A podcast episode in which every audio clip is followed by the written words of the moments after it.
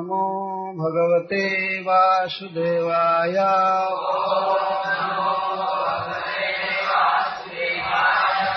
ॐ नमो भगवते वासुदेवाय।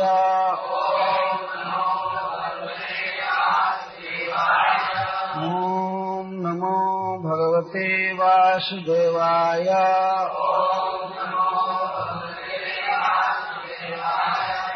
ॐ नमो भगवते वासुदेवाय।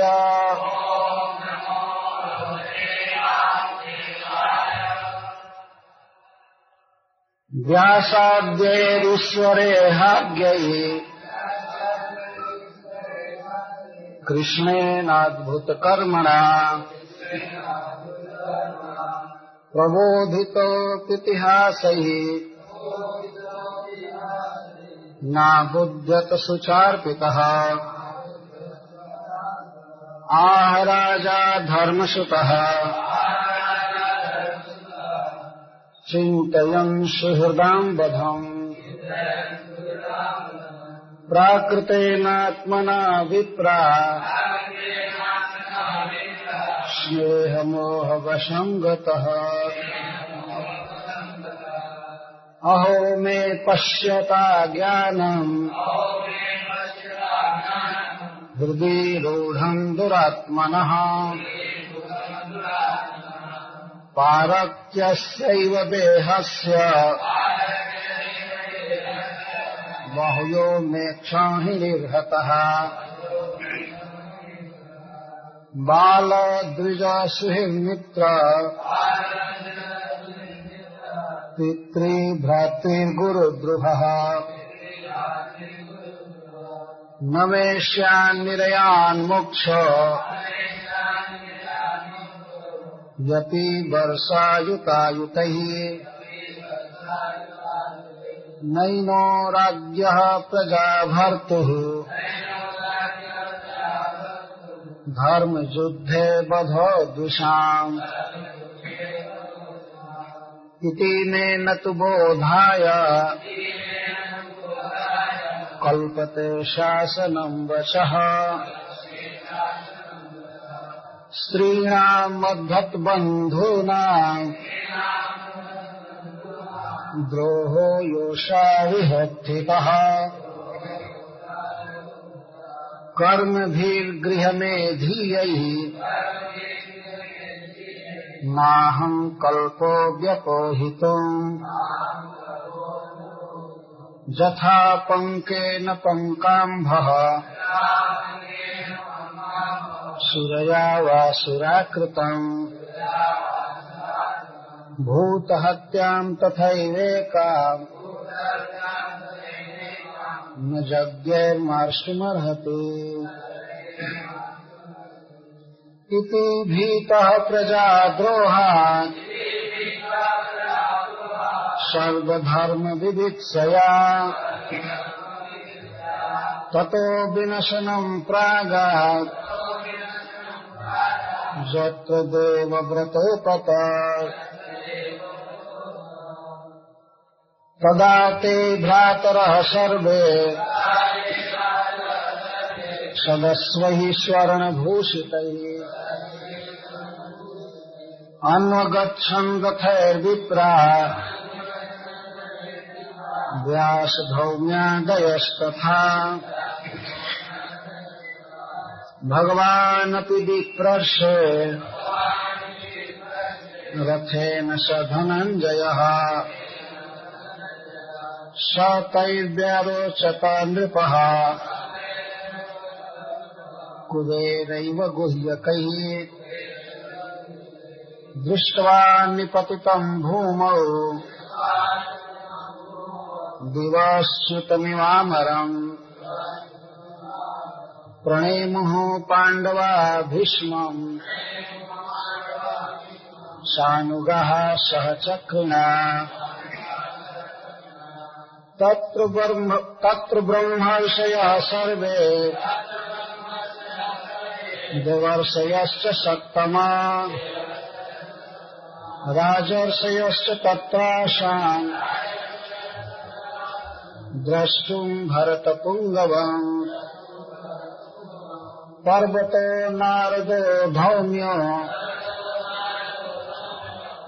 भगवान् बादरायणः।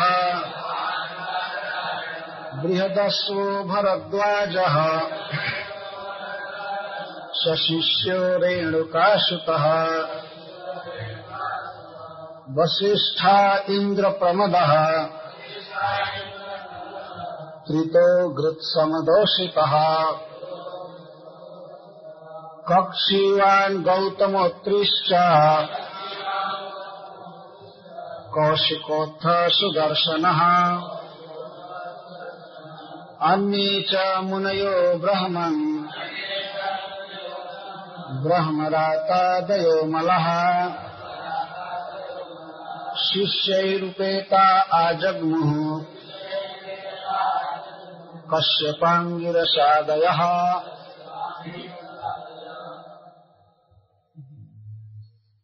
साध्य। व्यास आदि। ईश्वरे हाग्य ही जो ईश्वर की इच्छा को नहीं जानते थे, उनके द्वारा कृष्णोना और कृष्ण द्वारा अद्भुत कर्मणा, जिनके अद्भुत कर्म हैं, उनके द्वारा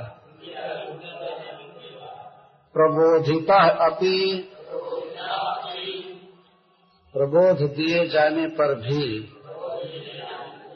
इतिहास ही इतिहास कह कह कर न नहीं, अबुध्यता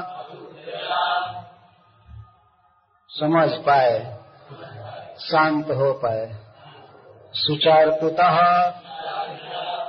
शोकमग्न। तो कुरुक्षेत्र के युद्ध के पहले अर्जुन को मोह हुआ। युद्ध प्रारंभ होने से पहले।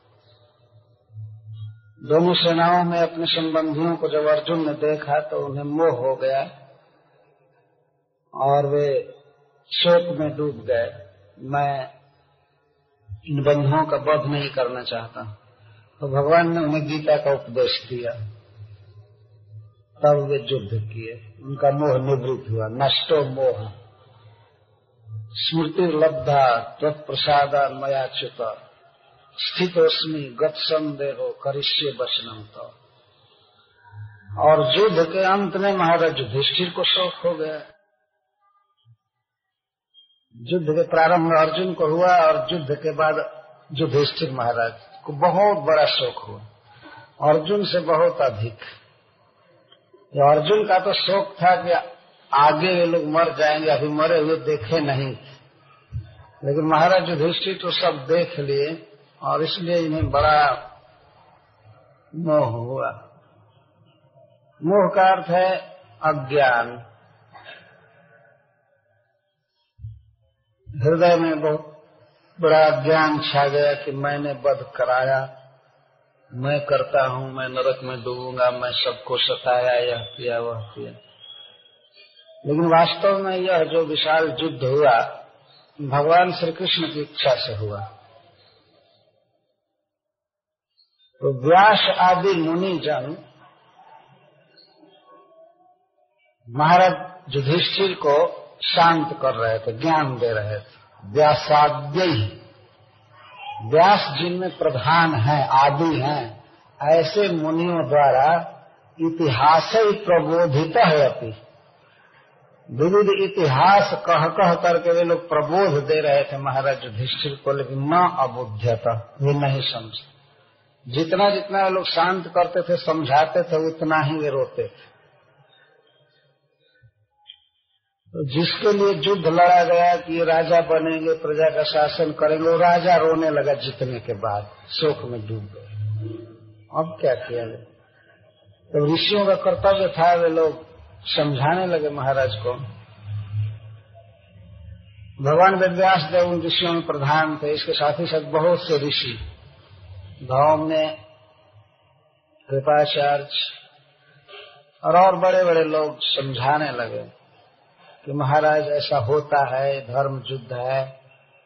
इस धर्म युद्ध में इस तरह से वध होता ही है आप पर कोई पाप नहीं है आप शासन कीजिए आप राज्य भोगिए राज, राजा बनिए लेकिन मैं नहीं राजा बनूँगा। साफ़ है, नकार दिए। तो यह प्रश्न उठता है कि जब महाराज युधिष्ठिर नहीं समझ रहे थे उनकी बात है फिर भी वो लोग क्यों निरंतर समझा रहे थे? इसका उत्तर देते हुए सूर्य जी कहते हैं, ईश्वरे हाग्य ईश्वरस्य का इहा इति अज्ञ ईश्वर की, भगवान श्री कृष्ण की क्या इच्छा है, इसको वे लोग नहीं जानते थे। ईश्वर की इच्छा थी कि युधिष्ठिर महाराज न समझें। समझ जाते तो फिर भीष्म पितामह के पास जाने का संजोग नहीं बनता। तो ईश्वर की इच्छा थी, भगवान की इच्छा थी कि भीष्म पितामह के पास जाना है हमें, और जो युधिष्ठिर महाराज का बहाना करके कि राजा नहीं समझ रहे हैं, इनको शिक्षा देने के लिए परम अनुभवी भीष्म पितामह के पास ले जाना है। भगवान की इच्छा थी युधिष्ठिर को प्रबोधित करना और अपने भक्त को दर्शन देना, और भगवान की अभी इच्छा थी कि भीष्म पितामह प्रवचन करें, जिससे विश्व के सभी ज्ञानी लोग आकर के उसे सुने। उनका बहुत बड़ा अनुभव था भीष्म पितामह का द्वादश महाभागवतों में वे एक भागवत पुरुष हैं तो इस तरह ये भगवान की इच्छा थी, ईश्वर की इच्छा थी। ईश्वर में तो कृष्ण लेकिन उनकी इच्छा को व्यास आदि मुनि लोग नहीं जानते थे। समझा रहे अथवा ईश्वर इहा ज्ञ भगवान की इच्छा कोई लोग जानते थे। महाराज युधिष्ठिर नहीं भी समझ रहे थे तो भगवान की इच्छा समझकर फिर भी समझा रहे थे। जानते थे कि नहीं समझेंगे। कितना भी इतिहास सुनाएँगे, पहले ऐसे राजा हुए, इतना युद्ध हुआ, उसमें इतने लोग मारे गए, वो इस तरह शोक में डूबे थे। इतिहास पहला बता बता कर शोक दूर किया जाता है। जैसे वर्तमान में कोई आदमी मर जाता है तो उसके स्वजन लोग या कोई आकर के समझाते हैं। ये केवल आपके साथ ही ऐसी घटना नहीं है। जो आएगा, सो जाएगा, कितने कितने लोग आए और चले गए। मरना निश्चित है। अनिवार्य इतनी बड़ी बड़े युद्ध इतने बड़े बड़े युद्ध हुए, उसमें ये मारे गए, वो मारे गए, वो मारे गए। तो आपने जो कुछ किया है तो कालक्रम से आया। कोई नई बात नहीं है, इसलिए आप चिंता मत कीजिए। प्रहलाद महाराज कार्तवीज अर्जुन कोई भी आते थे, प्रश्न करते थे और सोए से उत्तर देते लेकिन श्रोता सो करके सुने, ये कहीं विधान नहीं वक्ता भले सोकर कथा कह सकता है।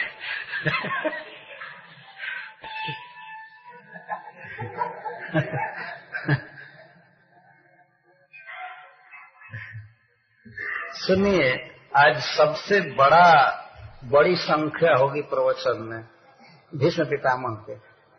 पूरे ब्रह्मांड से, यहाँ लिखा गया, तत्र ब्रह्मर्षय सर्वे, तत्र देवर्षय सर्वे। राजर्षयश्च सर्वे आसन सभी आए। सर्वे शब्द लगाया गया। कोई बाकी नहीं रहा। भीष्म पितामह का प्रवचन इतना सुंदर है कि उसे सुनने के लिए विश्व के सभी लोग आए। राजर्षि, ब्रह्मर्षि, देवर्षि सब। आए जितने। सभी लोग आए इसलिए नहीं कि वे लोग नहीं सुने थे। थोड़ा सुन लें। सबसे ज़्यादा वही लोग जानते हैं। फिर भी सुनने आए। जिन लोगों का नाम यहाँ आ रहा है, पर्वतो, नारदो, धम्यो, भगवान, बादरायण। भगवान वेद व्यास देव और उनके पुत्र सुखदेव गोस्वामी भी आए, ब्रह्मरात कहते हैं। और सब लोग शिष्यों के साथ आए। शिष्य रुपये का आज जगमू। आजकल के मुनि लोग स्वयं भी नहीं आते हैं और कोई शिष्य आवे तो मना कर देते हैं। अगर भीष्म दास भीष्म पितामह की परंपरा में कोई आदमी प्रवचन करे तो ऋषि मुनि लोग अपने शिष्यों को भी मना कर देते फ़ोन करके मना कर देते हैं। नहीं जाना। ऐसे ऐसे ऋषि मुनि अब हो गए कल युग में। देखिए कितना सुंदर दृश्य हुआ है, कितना आवश्यक है सुनना। कि पूरे ब्रह्मांड से ऋषि मुनि अपने अपने शिष्यों को लेकर आए कि अरे चलो चलो चलो वहाँ। भीष्म पितामह का अनुभव सुनना है, भगवान कृष्ण के विषय में। सब लोग शिष्य रूपेता सब जगह लगेगा। और सशिष्यो रेणु का सुता जो एक वचन है तो सशिष्यो है और बहुवचन में शिष्य ही उपेता। यह सबके साथ लगेगा। सशिष्यो अब रेणुका सुता के साथ, भरद्वाज के साथ बृहदस्व के साथ, पर्वत, नारद सबके साथ लगेगा। अपने समस्त शिष्यों के साथ आए। भगवान परशुराम आए थे, जो भीष्म पितामह के गुरु थे, धनुर्वेद के। धनुष विद्या सिखाए थे गुरु थे वो भी आए थे उनका प्रवचन सुनने। तो भगवान की यह इच्छा थी कि मैं भीष्म पितामह के पास चलूँ। महाराज युधिष्ठिर चलेंगे, महाराज युधिष्ठिर के लिए उपदेश करेंगे। और फिर मेरे विषय में बोलेंगे तो उसको सारा विश्व सुनेगा। यही उनकी इच्छा थी। तो श्रीकर सिंधु स्वामी को लिखते हैं कि व्यास आदि मुनिजन भगवान की इच्छा तो नहीं जान रहे थे, इसीलिए वे समझाते जा रहे थे। अथवा जानते थे, इसीलिए समझाते थे। या जान करके भी ये नहीं समझेंगे, फिर भी समझा रहे थे, क्योंकि कृष्ण भी समझा रहे थे। इतिहास कह कह कर। प्राचीन इतिहास कह देने पर आदमी को तत्काल सांत्वना मिल जाती है। इतिहास ही प्रबोधित है अति न अबुद्यत नहीं समझ।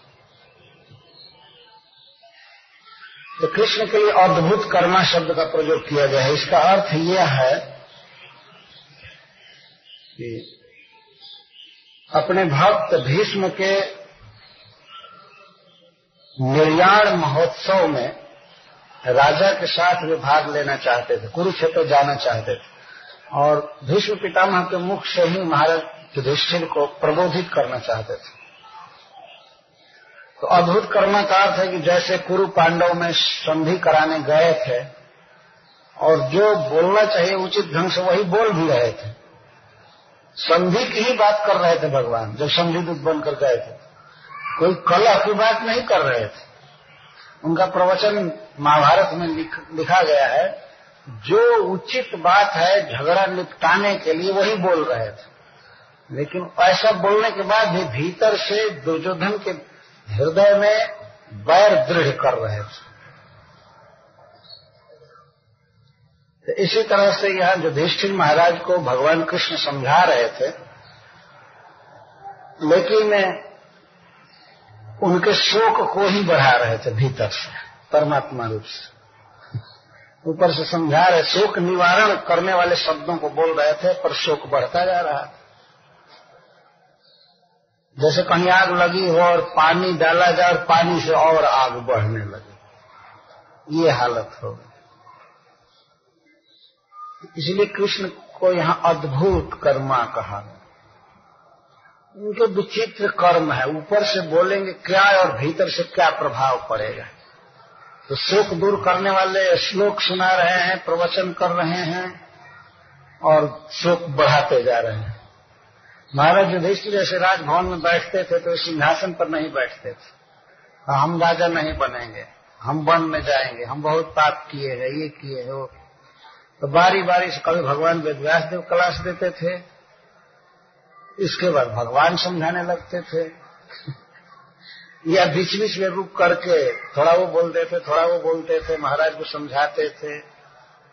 लेकिन न अबुद्ध बल्कि सुचार की तो और शोक में डूबते जा रहे थे। शोक में डूबते जा रहे तो शोकम प्रपंचयती। क्या शोक होने लगा उनको?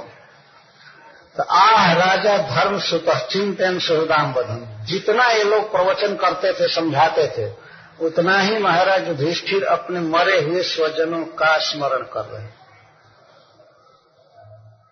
चिंतन सुहृदाम बधम सुहृदों के, मित्रों के, संबंधियों के बध का ही चिंतन कर रहे हैं समझाने के बाद।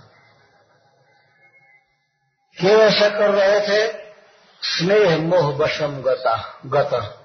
स्नेह और मोह के वश में स्नेह का अर्थ प्रेम और मोह का अर्थ अज्ञान। स्नेह जनित मोह के वश में थे। अथवा श्रीपद बल्भाचार्य जी लिखे हैं कि मरे हुओं के लिए स्नेह और जीवित के लिए मोह में पड़े थे। ये अर्थ करते हैं। जो मर गए थे, उनके प्रति स्नेह उत्पन्न हो रहा था और जो जीवित है, उनके प्रति मोह कि ये मेरे है, ये है, वो है, ऐसे हैं ऐसे हैं। ये उत्पन्न हो रहा। तो स्नेह मोह वसंगत यह कैसे हो रहा था? प्राकृतेन आत्मना, प्राकृत मन से।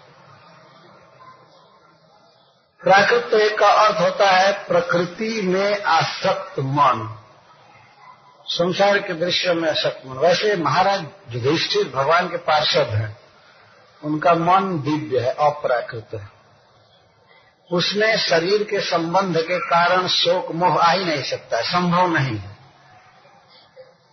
लेकिन फिर भी अद्भुत कर्मणा भगवान कृष्ण के लिए प्रयुक्त किया गया तो अद्भुत कर्मा भगवान अपने पार्षद में भी इस तरह का अज्ञान थोड़े काल के लिए भर सकते हैं।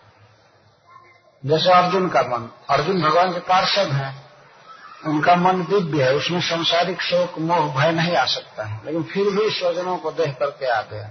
क्योंकि भगवान हृदय में है, वे कभी कभी भक्तों को, के मन में, अपने पार्षदों के मन में इस तरह का अज्ञान भर देते हैं। जगत का हित करने के लिए। यदि महाराज युधिष्ठिर के मन में इस प्रकार का अज्ञान नहीं होता तो महाभारत शांति पर्व का जन्म नहीं होता। भीष्म पितामह का ज्ञान था, वो प्रकट नहीं होता, अपने ज्ञान को लिए हुए हुए चले गए होते। महाराज युधिष्ठिर का अज्ञान, मोह, कारण बन गया। भीष्म पितामह के मुख से प्रवचन कराने के लिए। तो यहाँ प्राकृतेन आत्मना संसारिक मन से शब्द का अर्थ बहुत सावधानी से लेना चाहिए। महाराज युधिष्ठिर का मन कभी प्राकृत हो ही नहीं सकता। फिर भी यह कहने का आशय है कि जैसे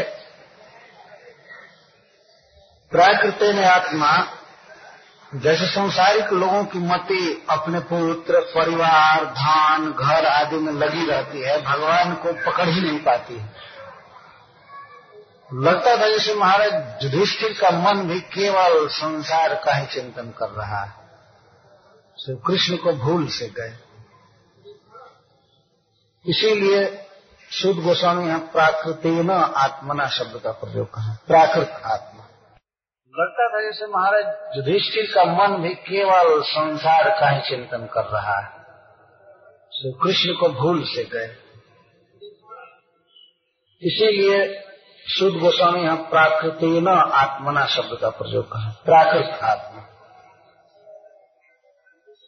प्राकृत आत्मा का अर्थ है प्रकृति से प्रेम करने वाला मन। यह प्रकृति है, बहिरंगा प्रकृति।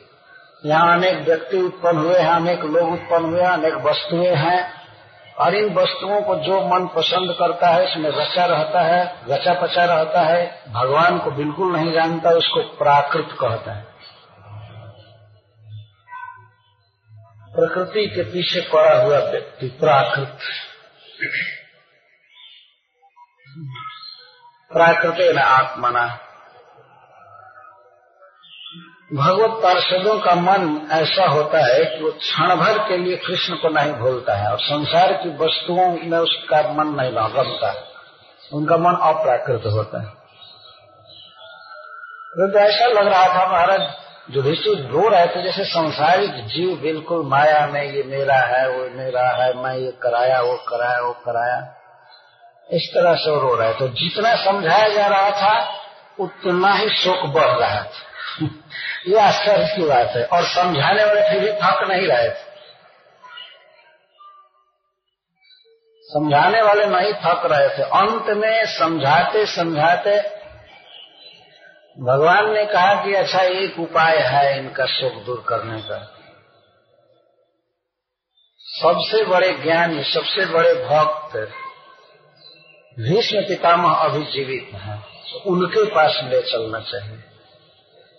जो प्रेम का स्वभाव होता है कि वो छिपाना चाहता है अपने को तो भगवान श्री कृष्ण के हृदय में जो भीष्म पितामह के प्रति प्रेम है, उसको प्रकट नहीं कर रहे थे।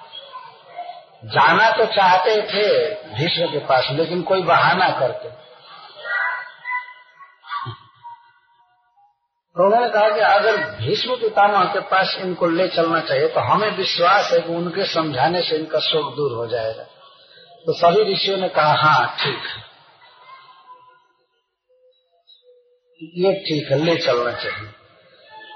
महाराज से पूछा गया कि महाराज, जब आप हमारे समझाने से शांत नहीं हो रहे हैं। तो आप अपने पितामह से पूछिए, आप जानते हैं कि वे सबसे बड़े ज्ञानी हैं, अनुभवी हैं, आपको विश्वास है ना? तो जो ऋषि कहते हैं कि हाँ। तो चलिए उनसे पूछिए और दर्शन भी हो जाएगा। तो युधिष्ठिर महाराज ने कहा हाँ चलो। जाना तो था कृष्ण को। लेकिन किसी तरह से बहाना चाहिए, ब्याज चाहिए। तो जब भगवान समझा रहे थे और ऋषि लोग समझा रहे थे तो महाराज युधिष्ठिर का शोक बढ़ रहा था। उससे बढ़े हुए शोक की दशा में क्या क्या बोलते थे, कुछ श्लोक में वो भाव दिए गए हैं, उनके विलाप के। अहो मे पश्यता ज्ञानम हृदय रूढम् दुरात्मनः। पारत्यस्यैव देहस्य बहवो मे औक्षहिणी औक्षहिणीर्हतः। अहो, आश्चर्य है। कितना मेरे मन में अज्ञान है। मैं हृदय रूढ़म अज्ञानम पश्यता। जब उनको ज्ञान दिया जा रहा था, समझाया जा रहा था तो उल्टे वही बोलने लगते थे। मेरे अज्ञान को देखो पश्चिम का जरा विचार करो, मैं कितना अज्ञानी हूँ, कितना अज्ञानी हूँ। मैं दुरात्मा हूँ, मेरा मन दूषित है। आत्मा मन मन, मेरा मन दूषित है, हृदय दूषित है। तो ऐसे हृदय में धसे हुए मेरे अज्ञान को देखो। क्या मैं इस देह के लिए बहुत औक्षणी सेनाओं का वध करा दिया? आश्चर्य है। कितना मेरे मन में अज्ञान है, मैं हृदय रूढ़म अज्ञानम पश्यत। जब उनको ज्ञान दिया जा रहा था, समझाया जा रहा था तो उल्टे वही बोलने लगते। थे तो मेरे अज्ञान को देखो। पश्य का जरा विचार करो, मैं कितना अज्ञानी हूँ, कितना अज्ञानी हूँ। मैं दुरात्मा हूँ, मेरा मन दूषित है। आत्मा मन मन, मेरा मन दूषित है, हृदय दूषित है। तो ऐसे हृदय में धसे हुए मेरे अज्ञान को देखो। क्या मैं इस देह के लिए बहुत अक्षौणी सेनाओं का वध करा दिया? इस देह के लिए। वास्तव में उन्होंने जो युद्ध किया था, वो इस देह के लिए नहीं किए थे, वो तो भगवान की इच्छा से युद्ध हुआ था। लेकिन अब जब आप ज्ञान में पड़ गए हैं तो सोच रहे हैं कि मैं इस देह के लिए अनेक अक्षौणी सेनाओं का वध करा दिया। अब देह का विशेषण दे रहे हैं पारक्य देहस्य पारक्य पारक्य का अर्थ होता है दूसरे का धन। पराया। यह देह है आत्मा का नहीं है तो पारक्य कहते हैं। दूसरे का यह देह है, दूसरे के काम में आएगा, आत्मा के काम में नहीं। इस देह में रहकर आत्मा काम कर रहा है, लेकिन देह की ममता के कारण और अधम जोनियों में जाएगा। तो देह तो इसका साथ दिया नहीं, देह बल्कि इसको अधम जोनियों में पटकने में कारण हो गया। रियली देह आत्मा का हित नहीं करता है, आत्मा इस देह में रहकर देह को पोषता है। सिद्धांत ये तो आत्मा तो चिन्मय है। आत्मा को टच कर नहीं सकता, आत्मा का कोई हित नहीं कर सकता है देह। देह को जिला रहा है, खिला रहा है, पोष रहा है, कौन? आत्मा। और किस लिए व्यर्थ? आत्मा को कोई लाभ नहीं है इससे। लाभ किसको है? इस देह के पोषणे से सियार को गिद्ध को, कुकुर को लाभ है। वे लोग अंत में इसे कंज्यूम करेंगे। इसके कंज्यूमर वे लोग हैं। आत्मा के काम में नहीं आएगा। इसलिए इस देह को पारक्य कहते हैं। दूसरे का आत्मा का नहीं। हम प्रयोग करते हैं अपने शब्दों में, मेरा देह मेरा देह, अथवा यहाँ तक कि मैं देह मैं देह। लेकिन आत्मा तो देह है नहीं, और देह आत्मा का नहीं है। संबंध भी नहीं है इसके साथ। सदैव आस देह। भगवान ऋषभ देव कहते हैं कि यह देह दुख देने के लिए दिया गया है आत्मा को। आत्मा को दुख देने के लिए दिया गया है। तो आत्मा का तो हुआ नहीं। जो आत्मा को दुख देने वाला है, उसको कैसे माना जाएगा कि आत्मा का है? वो पराया है। तो एक दिन देह छूट जाता है, आत्मा से भिन्न है और दूसरे इसको खा जाते हैं। श्रीगाल, स्व, गिद्ध यह देह दूसरे का है। दूसरे की जो प्रॉपर्टी है, उसकी रक्षा के लिए मैं इतनी औक्षौणी सेनाओं का वध करा दी। मेरे अज्ञान की जरा, मेरे अज्ञान का विस्तार देखो, कितना बड़ा अज्ञान इस तरह से वे बोल रहे थे बारंबार। और यह अज्ञान ऐसा है जो हृदय रूढ़ हृदय में जमा हुआ है। जैसे किसी वृक्ष की की जड़ें उसके मूल, धरती में बहुत समा जाए और जल्दी निकल ना पावे, कोड़ने के बाद भी वैसे ही करें कि आप लोगों के प्रवचन से हमारे अज्ञान की जड़ उखड़ नहीं सकती। इतना भारी अज्ञान, इस क्षणभंगुर नस्वान और दूसरे के धन, देह के लिए मैं इतना बड़ा पाप किया, इतने लोगों का वध करा दिया। पारक के शब्द पर विचार करना चाहिए। पारक दूसरे का। यह विचार किया जाए श्रीमद भागवत में दो तीन जगह पर इस तरह के प्रश्न पूछे गए हैं। देह किमन न दातु स्वम निषेक्तुर मातुरे हुआ मातुर पितुर व बलिनो क्रेतुरग्ने सुनो पिवा ये पूछे देह है किसका? ये प्रश्न भागवत में उठाया गया है। देह किसका है? जब तक यह जीवित रहता है, तब तो तक तो कई लोग कहते हैं मेरा है, ये मेरा है। कई लोगों का दाय दाय दाय रहता है इस शरीर पर। मेरा है मेरा है मेरा है, मेरा लेकिन है वास्तव फाइनल किसका है ये? थोड़े थोड़े काल के लिए तो सब कहते हैं, मेरा है मेरा है मेरा है। लेकिन यह देह किसका है? देह किम अन्न धातु स्वम? देह, यह देह क्या अन्न दाता का धन है? जो भोजन दे करके इसको पाल रहा है, क्या उसका है? एक बार तो ये कहा जाए, भाई, जो इस देह को खिलाता है पोसता है, पालता है, उसका है। है ना? जो अन्न दे रहा है, खिला रहा है, क्या यह देह उसका है? कारण यह है कि देह जो है, वो अन्न का विकार है। हम जो खाए हैं तो वास्तव में अन्न ही हमारे देह के रूप में बना हुआ है। तो कहा जाएगा कि जो भोजन दिया, उसका है ये। है ना? जो भोजन दे करके शरीर को बढ़ाया, पाला पोसा, उसका देह है। देह किम अन्न दातु स्वम निषेक्तु कि देह निषेक करने वाले का है क्या? कोई कह सकता है कि देह तो बना पिता के वीर्ज से इसलिए देह का अधिकारी पिता है, उसको निषेक कहते हैं, गर्भाधान करना।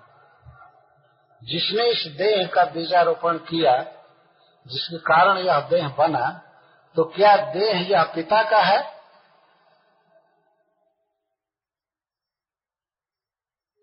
जिसे तुर माँ तुरे हुआ कोई कह सकता है, निषेध करने से क्या हुआ? असली में जिसके पेट में यह देह बना, यह देह उसका है। तो मातुरे हुआ, क्या यह देह माता का है? फिर प्रश्न उठता है। माता के पेट में नौ दस महीने तक यह रहा। तो माता कह सकती है, माता कहे, यह पुत्र हमारा। कहती भी मेरा है। छोटे छोटे बच्चों से लोग पूछते हैं भोजपुरी में, के कर हवा? किसके हो? आज भी सयाने लोगों को पूछते हैं, किसके हो? तो व्यक्ति अपने पिता का नाम बताता है, इसके है, चाहे माता का नाम बताता है। अच्छा तो कोई कोई कहता है कि ये देह माता का है तो मातुर पितुर वा अथवा नाना जी कह सकते हैं कि मैंने पुत्री उत्पन्न किया है और मेरी पुत्री का ये पुत्र है, इसलिए मेरा है। मातु पितु हुआ माता के पिता का है क्या? मातामह का है क्या? नाना का है क्या? नाना जी भी कह सकते हैं, बहुत इनडायरेक्ट में क्लेम कर सकते हैं बैगेज क्लेम सब क्लेम कर सकते हैं कि ये मेरा शरीर है। क्रेतु और जो शरीर को खरीद लेता है, खरीद लेता है मतलब जिसकी हम सर्विस करते हैं, नौकरी करते हैं और नौकरी के बदले हमको वेतन देता है तो क्या यह शरीर उसका है क्या? देखने में लग रहा है वो तो खरीद लिया और मान लीजिए दो चार हज़ार महीना देता है तो खरीद लिए थे। है ना?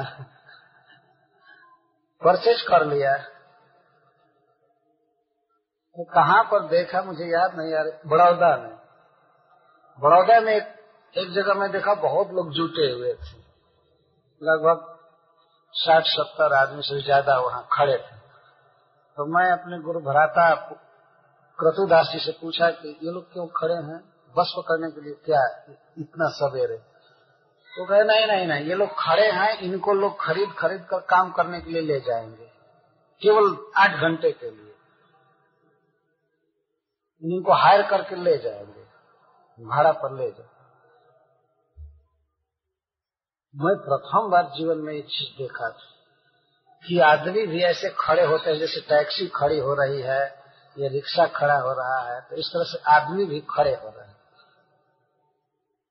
ऐसे ये ये तो सब जगह प्रचलित बात है, भले खड़े न रहे, घर में से ही आ जाए डायरेक्ट लेकिन मैं लाइन में देखा लोगों को वहाँ। तो यह क्रेतु क्रेतु का अर्थ क्या क्रेता का है? जो कुछ दाम दे करके इस शरीर को खरीद लेता है और अपना काम कराता है तो यह देह उसका है क्या? क्रेतु। अग्नि सुनो पिवा अथवा ये देखा जाता है कि शरीर मरने के बाद अंत में आग को सौंप दिया जाता है। तो क्या यह अग्नि का है? अग्नि कह सकता है कि चाहे तुम कहीं भी घूमो फिरो, लेकिन अंततः मैं तुमको खाऊँगी। अग्नि कह सकता मैं खाऊँगा। और सुनो, पीवा। अथवा कभी कभी ऐसा भी सुना जाता है, देखा जाता है कि मरे हुए को कुत्ते खा रहे तो क्या यह शरीर कुत्ता का है? सुनो, पीवा। यह है किसका? ये प्रश्न तीन बार भागवत में पूछा गया है, किसका शरीर है? और उत्तर कुछ नहीं। कुछ पता ही नहीं चलता है किसका। है लेकिन यहाँ पर महाराज युधिष्ठिर कह रहे हैं, किसका शरीर है? ये दूसरे का है। तो दूसरे का है तो किसका? कुत्ता, सियार गिद्ध आदि का है। फ़र्क के अर्थ हैं ये।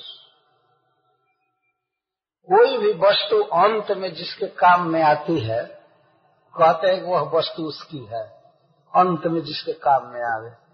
तो अंत में तो आत्मा को के काम में आती नहीं। आत्मा को नरक में भेज करके अपने आप राख हो जाता है देह। है ना? इस देह के लिए पाप किया, सब किया, पाप की गठरी बाँध कर सिर पर नरक में चला जाता और ये देह तो ये यही राख हो जाता तो आत्मा के तो काम में आया नहीं। इतना निश्चित समझिए। अंततः जो वस्तु जिसके काम में आती है वो उसकी मानी जाती है। जैसे आप सभी जानते हैं बड़े बड़े दुकानदार अपनी दुकानें खोल करके बैठे हैं, बहुत सामान मंगाते हैं, इधर से, उधर से उधर से। लेकिन अंत में जो उस वस्तु को खरीदता है, वो ही उसका कंज्यूमर माना जाता है। ये उपभोक्ता है। और बाकी दुकानदार तो सप्लायर है है कि नहीं? सप्लाई कर दे। इसी तरह से आत्मा जो है, वो इस देह का सप्लायर है वास्तव में। ये पहुँचा देगा, छोड़ देगा, अंत में कुकुर आकर खा जाएँगे। ये गिर आकर खा जाएँगे। वही खरीद कर ले जाएँगे। बिना बिना ड्यूटी फ्री। अरे, ड्यूटी फ्री खाएँगे। कोई टैक्स नहीं देंगे। खा जाएँगे। है ना? अंत में जो जिसके काम में शरीर आता है, वही इसका मालिक माना जाता है। इस बात पर हमें एक घटना याद आ जाती है। मैं एक बार लकड़ी खरीदने गया था मंदिर के लिए। तो एक लकड़ी देखा, बहुत अच्छी थी। हम लोग उसका दाम कर रहे थे। हमारे साथ एक व्यक्ति गया था हमारे परिवार का। तो हमसे छोटा था वो परिवार में, चचेरा भाई। हम लकड़ी का दाम कर रहे थे, कर रहे थे तो जब लकड़ी का दाम दुकानदार बताया तो वो हमारा चचेरा भाई कहता है, नहीं, इतना दाम हम नहीं देंगे। आप बहुत दाम ज़्यादा कह रहे हैं। तो बताने लगा कि ऐसी बात है कि यह लकड़ी बहुत दूर से आई है और इसलिए मुझे बहुत इसमें किराया देना पड़ा है, भाड़ा देना पड़ा है। इस कारण से लकड़ी का दाम बढ़ रहा है। तो हमारा भाई कहा कि किराया चाहे आप जो कुछ भी दिए होंगे, हम किराया क्यों देंगे? हम किराया नहीं देंगे। तो दुकानदार कहा कि लकड़ी का उपभोग आप करेंगे और किराया मैं दूँगा। आप लकड़ी ले जा रहे हैं ना, अपने घर में या मंदिर में जहाँ लगाएँगे। तो आपके लिए मैं भाड़ा दूँगा। इसको मंगाने में जो भी भाड़ा लगा है, वो आप देंगे ना। क्योंकि आप इसके भोक्ता हैं। दुकानदार की बात का सार यह है कि आप इस लकड़ी पर स्वत्व रखते हैं। मैं नहीं। मैं तो केवल कुछ दिन अगोर करके रखा, आपके लिए रखा था। आप ले जाइए। तो यहाँ रखने का है और इसमें जो भाड़ा लगा है उसका और मेरा समय देता है, इसलिए मैं और नफा रख करके मांग रहा हूँ। लकड़ी वाला का। वो तो देना ही पड़ेगा आपको। क्या हम भाड़ा लगा लगा कर आपको लकड़ी दिया करे? तो वास्तव में यह देह है। हम लोग तो इसको पैकिंग कर रहे हैं, इस कपड़ा से पैकिंग किए हैं, है ना? इतना जहाँ सौ रुपए के कपड़ा से काम चल सकता है, कुछ लोग दस बीस हज़ार का कपड़ा इस कुत्ते के भोजन पर डालते हैं, है ना? खूब, चाहे कितना ढक करके रहिए, खूब बाईवान से यह घूमेगा भोजन, कुत्ते का, या एसी रूम में रहे, कुछ भी करे, अंत में तो इसे जाना ही है। तो आत्मा साथ में लेकर जाएगा नहीं तो छोड़ करके चला जाएगा, यही छूट जाएगा। और इसका बीच में नाम चाहे आप कुछ भी कीजिए। चाहे राष्ट्रपति नाम लिख दीजिए, चाहे प्राइम मिनिस्टर लिखिए, या चाहे ब्राह्मण, चाहे कुछ यहाँ तक कुछ वैष्णव नाम भी रख दीजिए। लेकिन है यह फ़ूड फॉर डॉग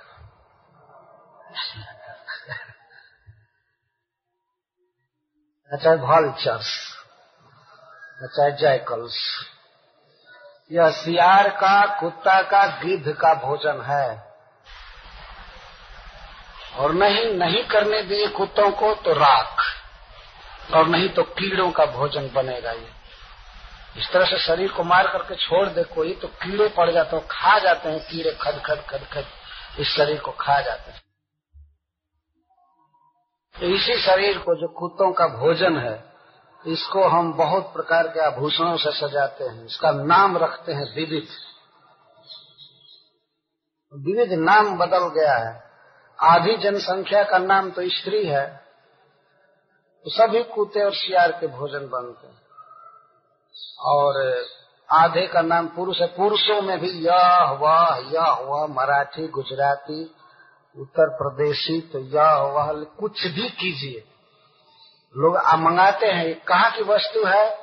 ये आसामी है, यहाँ की है, लेकिन अंत में जो पीता है या खाता है, उसका हो जाता है। नाम बीच में चाहे कुछ भी पड़ जाए, अंत में यह सियार का, कुकुर का भोजन बनेगा। तो इसको पारक्य कहते हैं। तो इस पारक्य देह के लिए मैं करोड़ों करोड़ों लोगों का वध करा दिया। हाय हाय, मेरा अज्ञान तो देखो, कितना मैं अज्ञानी मेरा क्या स्वार्थ हुआ? कुछ नहीं, पाप लगा। पारक के देह, इस क्षण भंगुर और पराये देह को पोषने के लिए ही मनुष्य सबसे ज़्यादा पाप करता है वास्तव और इसके बाद पाप करता है अपने परिवार के लिए। और परिवार वाले क्या वो भी पैकिंग है, वो भी सब कुत्ते के भोजन है। हमेशा इसमें पाप कर, दूसरों को दुख देना है, करना हो, करना। तो युधिष्ठिर महाराज कह रहे हैं कि मैं इस कारक के देह के लिए इतनी हत्या कराया। महाराज मुस्कुंद भगवान कृष्ण की स्तुति किए हैं तो एक श्लोक में कहते हैं पुरा रथैर्हेम पुरस्कृतैश्चरन् मतङ्गजैर्वा नरदेव सञ्जितः स एव कालेन दुरत्ययेन ते कलेवरो कृमिभस्म संगितः कहते हे नाथ, यही शरीर पहले पूर्व काल में रथेर हेम परिष्कृत चरण रथों पर घूमता है। रथों पर घूमता है और जिन रथों का परिष्कार सोने की मालाओं से किया जाता है। सोने से मरे हुए रथ पर राजा लोग बैठते हैं। अथवा मतंग जय बड़े बड़े गजेंद्र पर हाथी पर बैठते हैं और राजधानी में जुलूस निकलता है। जय बोला जाता है, महाराज की जय। राजा की जय। ना, नाम क्या होता है? नरदेव। नरदेव मनुष्यों में भगवान या देवता राजा को कहते हैं।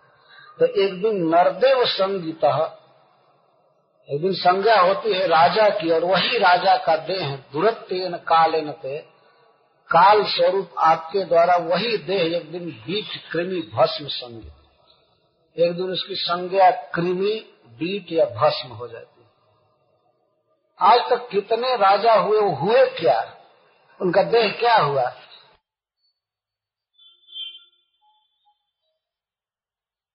अधिकांश राजाओं का देह भस्म हो गया, राख हो गया। हुआ ना? ये देह को ले नहीं गए कहीं।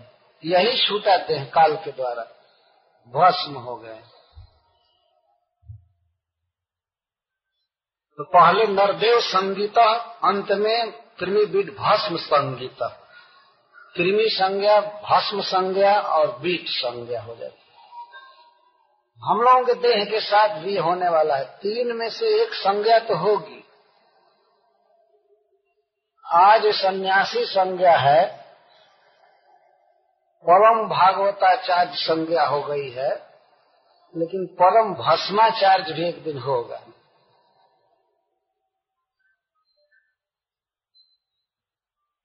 भस्म होना है। एक दिन यह संज्ञा और दूसरे दिन राख संज्ञा। मैं टेलीविज़न पर देखा था, इंदिरा गांधी के शरीर को जलाया जा रहा था। बहुत पहले, उन्नीस सौ चौरासी में जल गए कुछ ही देर के बाद, कुछ दिन, कुछ समय पहले, उस देह का नाम था प्रधानमंत्री। और कुछ काल के बाद भस्म मंत्री। बस। उनको जलाने वाला व्यक्ति जो जला रहा था, वो फिर प्राइम मिनिस्टर बना। प्रधानमंत्री ना हुआ। और वह तो पता नहीं, मांस बिखर गया, वो भी भस्म मंत्री हुआ चिथड़ा हो गया शरीर का। और बोड़ा में कस कर ला करके जलाया। ये काल के द्वारा शरीर की दशा होती है। इसके पहले भी बहुत बहुत राजा हुए हैं बड़े बड़े राजा। उनका शरीर हुआ क्या? किसी किसी का कृमि शरीर हुआ, किसी का भस्म हुआ और किसी का बीट हुआ। कुत्ता, सियार और गिद्ध जब खाते हैं तो उनके पेट टूपी फैक्ट्री में यह शरीर बीट बनकर निकलता है। आश्चर्य है कि उसका रंग भी बदल जाता है। घी भी शरीर को खाते हैं चाहे किसी पशु के शरीर को लेकिन चूना जैसा हटते चूना जैसा बीट करते उनको उजला रूपांतरण हो जाता है।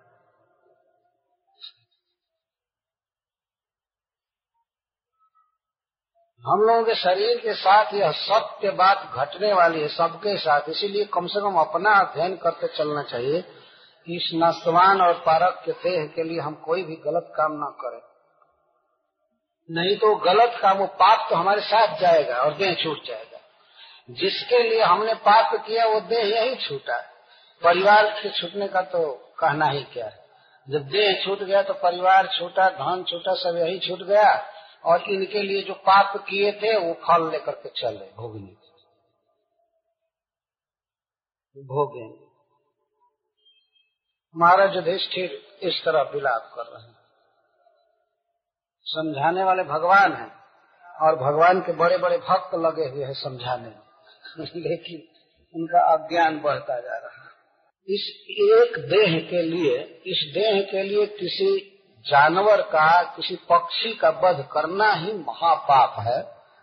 महाराज युधिष्ठिर कह रहे हैं कि इसी देह के लिए मैं लाखों करोड़ लोगों को मार दिया। पारक के देह के लिए। पारक के शब्द बहुत विचारणीय है। जितना ही विचार करते जाएँगे, उतना ही पता लगेगा कि अरे इस देह के साथ मेरा कोई नाता नहीं। क्यों दुख देने के लिए मिला है? तो जो हमारे शत्रु हमको दुख देने के लिए मिला है, हम क्यों उस पर बहुत कीमती वस्त्र डालेंगे? क्या ज़रूरत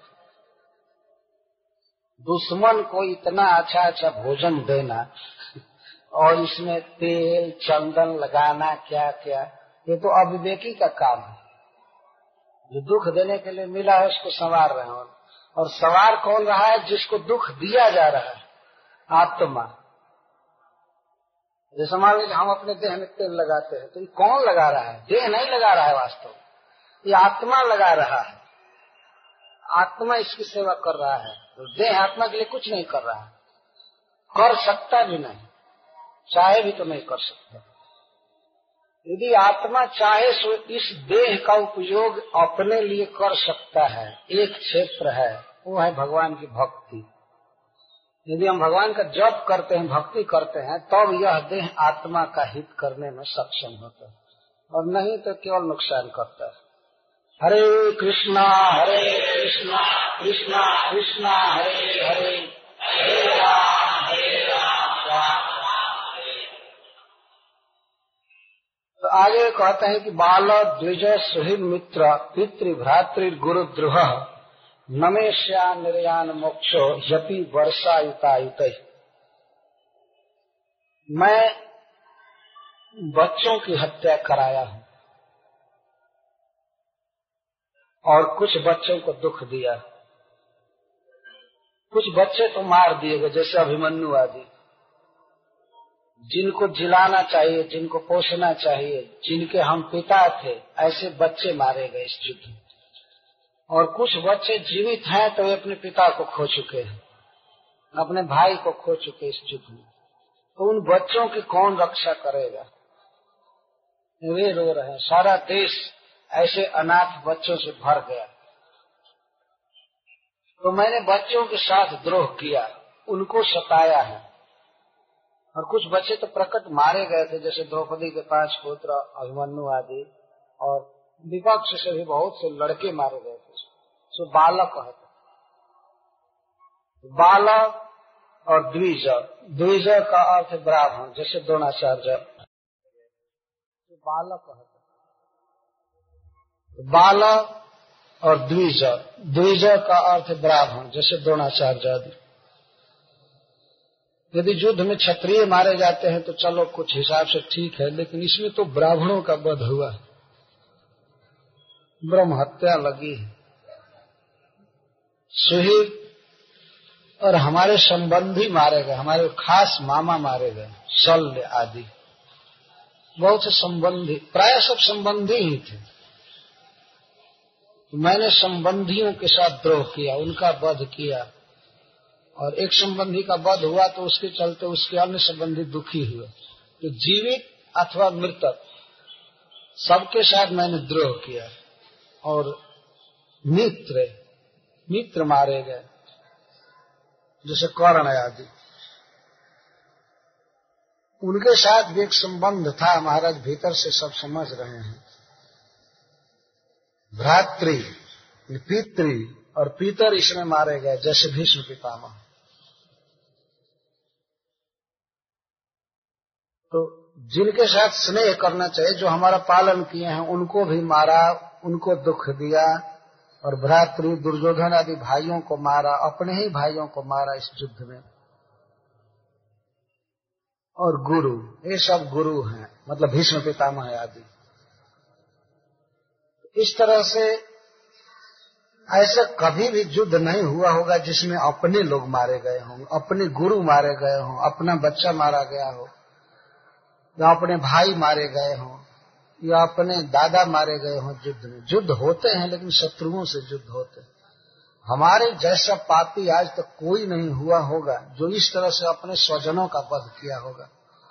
इसलिए मुझे तो नरक में गिरना ही है, लेकिन करोड़ों करोड़ों वर्ष तक नरक भोगने के बाद भी मेरा पाप दूर नहीं होगा, मेरा निस्तार नहीं हो सकता। है न श्यान निर्यात मोक्ष हो यपि वर्षा युतायुत आयुत कहते हैं दस हज़ार। दस हज़ार से दस हज़ार से गुना कीजिए। इस तरह से, इस तरह अनंत अनंत वर्षों में भी मेरे पाप का प्रायश्चित नहीं होगा। मैं इतना बड़ा पापी हूँ। और उस पर भी आप मुझे राज्य करने के लिए कहते हैं तो ये तो और पाप हो जाएगा। वे वन में जाना चाहते थे। कहते थे मैं राज्य नहीं करूँगा, मैं वन में जाऊँगा। मैं तपस्या करूँगा। घास पात खा करके जीवन बिताऊँगा। मैं ऐसे चाहता हूँ कि मेरा पाप कटे। ऐसे इतना करने से भी मेरा पाप कटने वाला नहीं है, लेकिन मैं किसी भी हालत में अब राज्य नहीं भोगूँगा, राज्य नहीं लूँगा और भगवान बार बार समझा रहे थे, ऋषि लोग समझा रहे थे। तो अकारण तो फिर मैं तो अपने स्वजनों का वध कराया हूँ, गुरु का वध कराया, पिता का वध कराया। भूरी शर्मा आदि का वध हुआ था तो वे सब भी अपने संबंधी थे। तो इस तरह लोग हैं तो ऋषि लोग अथवा भगवान भी समझाते थे कि महाराज, धर्म युद्ध द्विषम बध न ए न धर्म युद्ध में अपने शत्रुओं का वध करना पाप नहीं माना गया है। तो युधिष्ठिर महाराज इसको स्वीकार करते हैं। हाँ मैं मानता हूँ। प्रजा भरतु राज्य जो राजा, प्रजा का भरतार है, प्रजा का भरण कर रहा है, वह राजा यदि धर्म युद्ध में शत्रुओं का वध करता है तो न ये न, उसको पाप नहीं होता है। ये मैं मानता हूँ। राजा प्रजा का भरण करने वाला होता है, पोषण करने वाला होता है। शत्रु यदि प्रजा को दुख दे, प्रजा के सुखद जीवन में यदि वह बाधा दे तो प्रजा का पालन करने वाले राजा का कर्तव्य होता है कि ऐसे शत्रु का वध कर दे। ऐसे शत्रुओं का वध करने पर प्रजा भरतु प्रजा भरतार राजा के लिए कोई ए न मने, ए न मने पाप पाप नहीं होता है। न पाप नहीं होता। परंतु मेरे लिए ये बात ठीक नहीं है। इति में न तो बोधाय कल्पते शासनम वच। वच यह स्मृति का वाक्य, यह वेद का वाक्य मेरे लिए बिफिटिंग नहीं है। क्योंकि मैं प्रजा भर तो नहीं था। मैं प्रजा का पालन नहीं कर रहा था। प्रजा का पालन दुर्योधन कर रहा था। प्रजा संतुष्ट थी उसके साथ। अच्छा से पालन हो रहा था। लेकिन यह युद्ध हुआ तो मेरी राज्य लिप्सा के चलते युद्ध हुआ। मैं राज्य के लिए युद्ध किया। प्रजा का पालन करने के लिए नहीं, पालन तो कर ही रहा था। इसलिए वेद का यह वचन मुझ पर लागू नहीं होता। मैं प्रजा पालक नरेश नहीं था। केवल युद्ध मैं इसलिए किया कि मैं राजा बनू। इसलिए यह निश्चित पाप लगा है। मुझे नरक भोगना है। और इस तरह वहाँ भगवान श्री कृष्ण को और ऋषियों को भी परास्त कर रहे थे अपने वाक्य से। वो लोग समझाते थे, वेदों के वाक्य से तो कहते थे, मेरे लिए ठीक नहीं मैं मानता हूँ कि राजा यदि युद्ध में शत्रुओं को मारता है तो पाप नहीं लगता है, लेकिन वो प्रजा पालक राजा के लिए मेरे लिए नहीं इसमें राज्य राजा का और प्रजा भर्तु दोनों शब्द है। जैसे लगता है पुनरु पुनरुक्ति हो रही है। लेकिन प्रजा भर्तु उस राजा का विशेषण है, जो प्रजा का भरण कर रहा है। तो प्रजा भर्त तो दुर्योधन भरण कर रहा था। और वास्तव में प्रजा उससे संतुष्ट थी। वो बहुत बड़ा राजनीतिज्ञ था। दान, मान, सम्मान से वो प्रजा को संतुष्ट रखा था। यही कारण था कि ऐसी दशा में भी उतनी सेनाएँ उसके साथ थी। और पांडवों के साथ सेना कम थी। जो कुछ भी कहिए, जैसे भी हो, उसमें बहुत व्यवहार निपुण था। इतना तक कि जो अपने वंश के पूर्वज दादा थे, भीष्म पितामह, जिनके लिए पांडव या कौरव दोनों दाई बाई आँख के समान थे। लेकिन फिर भी वे कौरवों के साथ रहे। ये दुर्योधन के द्वारा किए गए सम्मान के बंधन में थे। द्रोणाचार्य थे, जो कि अर्जुन के गुरु थे।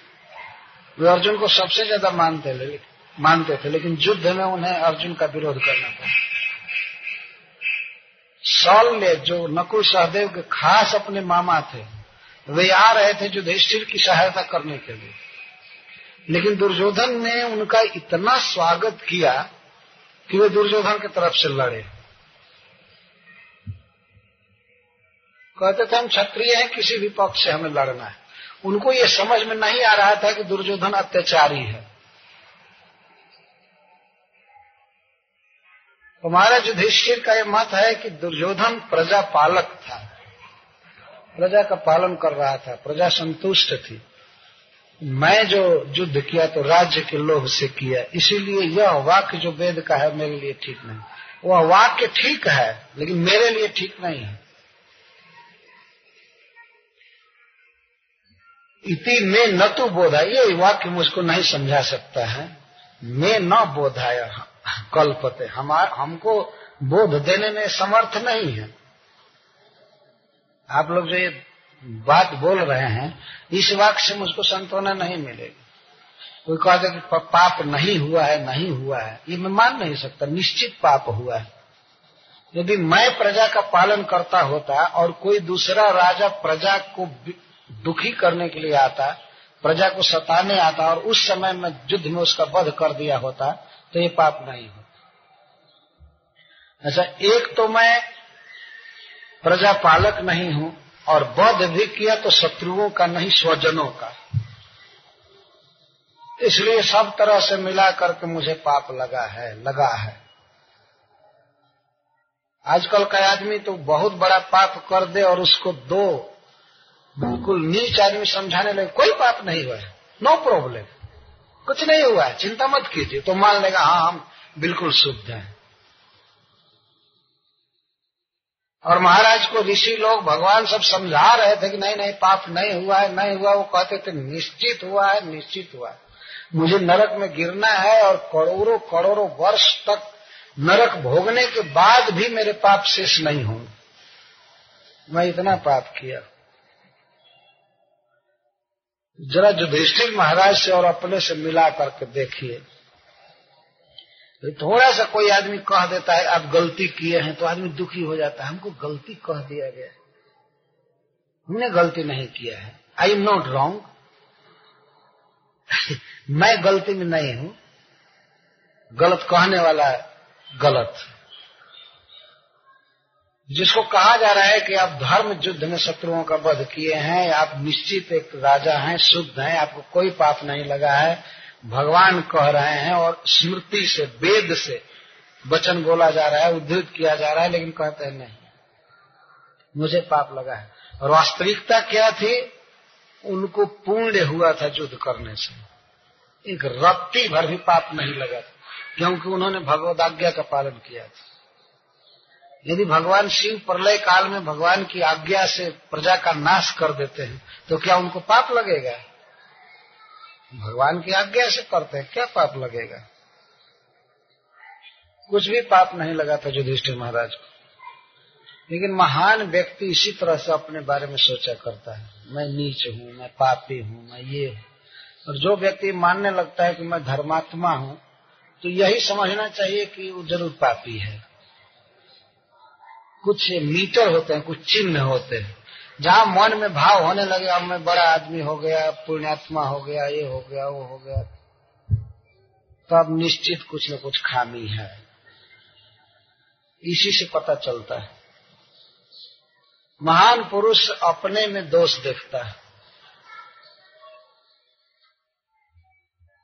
अपना छोटा सा दोष उसे बहुत बड़ा दिखाई देता है।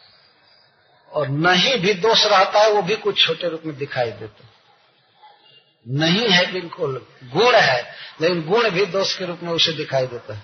और दूसरे का दोष भी उसे गुण के रूप में दिखाई देता है। और अपना गुण भी दोष के रूप में दिखाई देता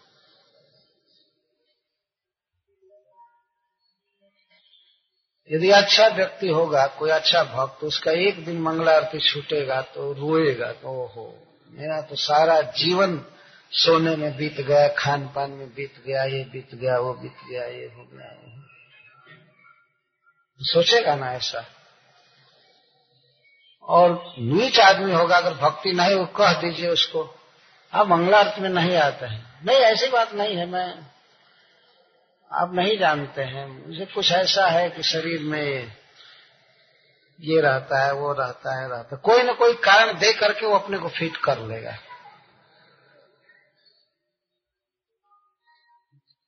अपने में दोष देख ही नहीं सकता है कि वास्तव में मैं गलती कर रहा हूँ।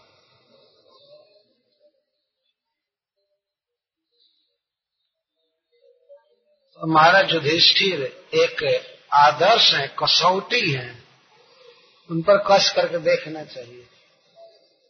क्या युधिष्ठिर के जीवन में पाप था वो से सिख तक पुण्य की मूर्ति थे पूर्ण श्लोक युधिष्ठिर पूर्ण श्लोक से कीर्त यदि पाप लगा होता महाभारत युद्ध में लोगों को मारने से तो महाराज की कीर्ति सौ वर्ष में जग करने वाले इंद्र के समान नहीं फैल जाती सारे जगत में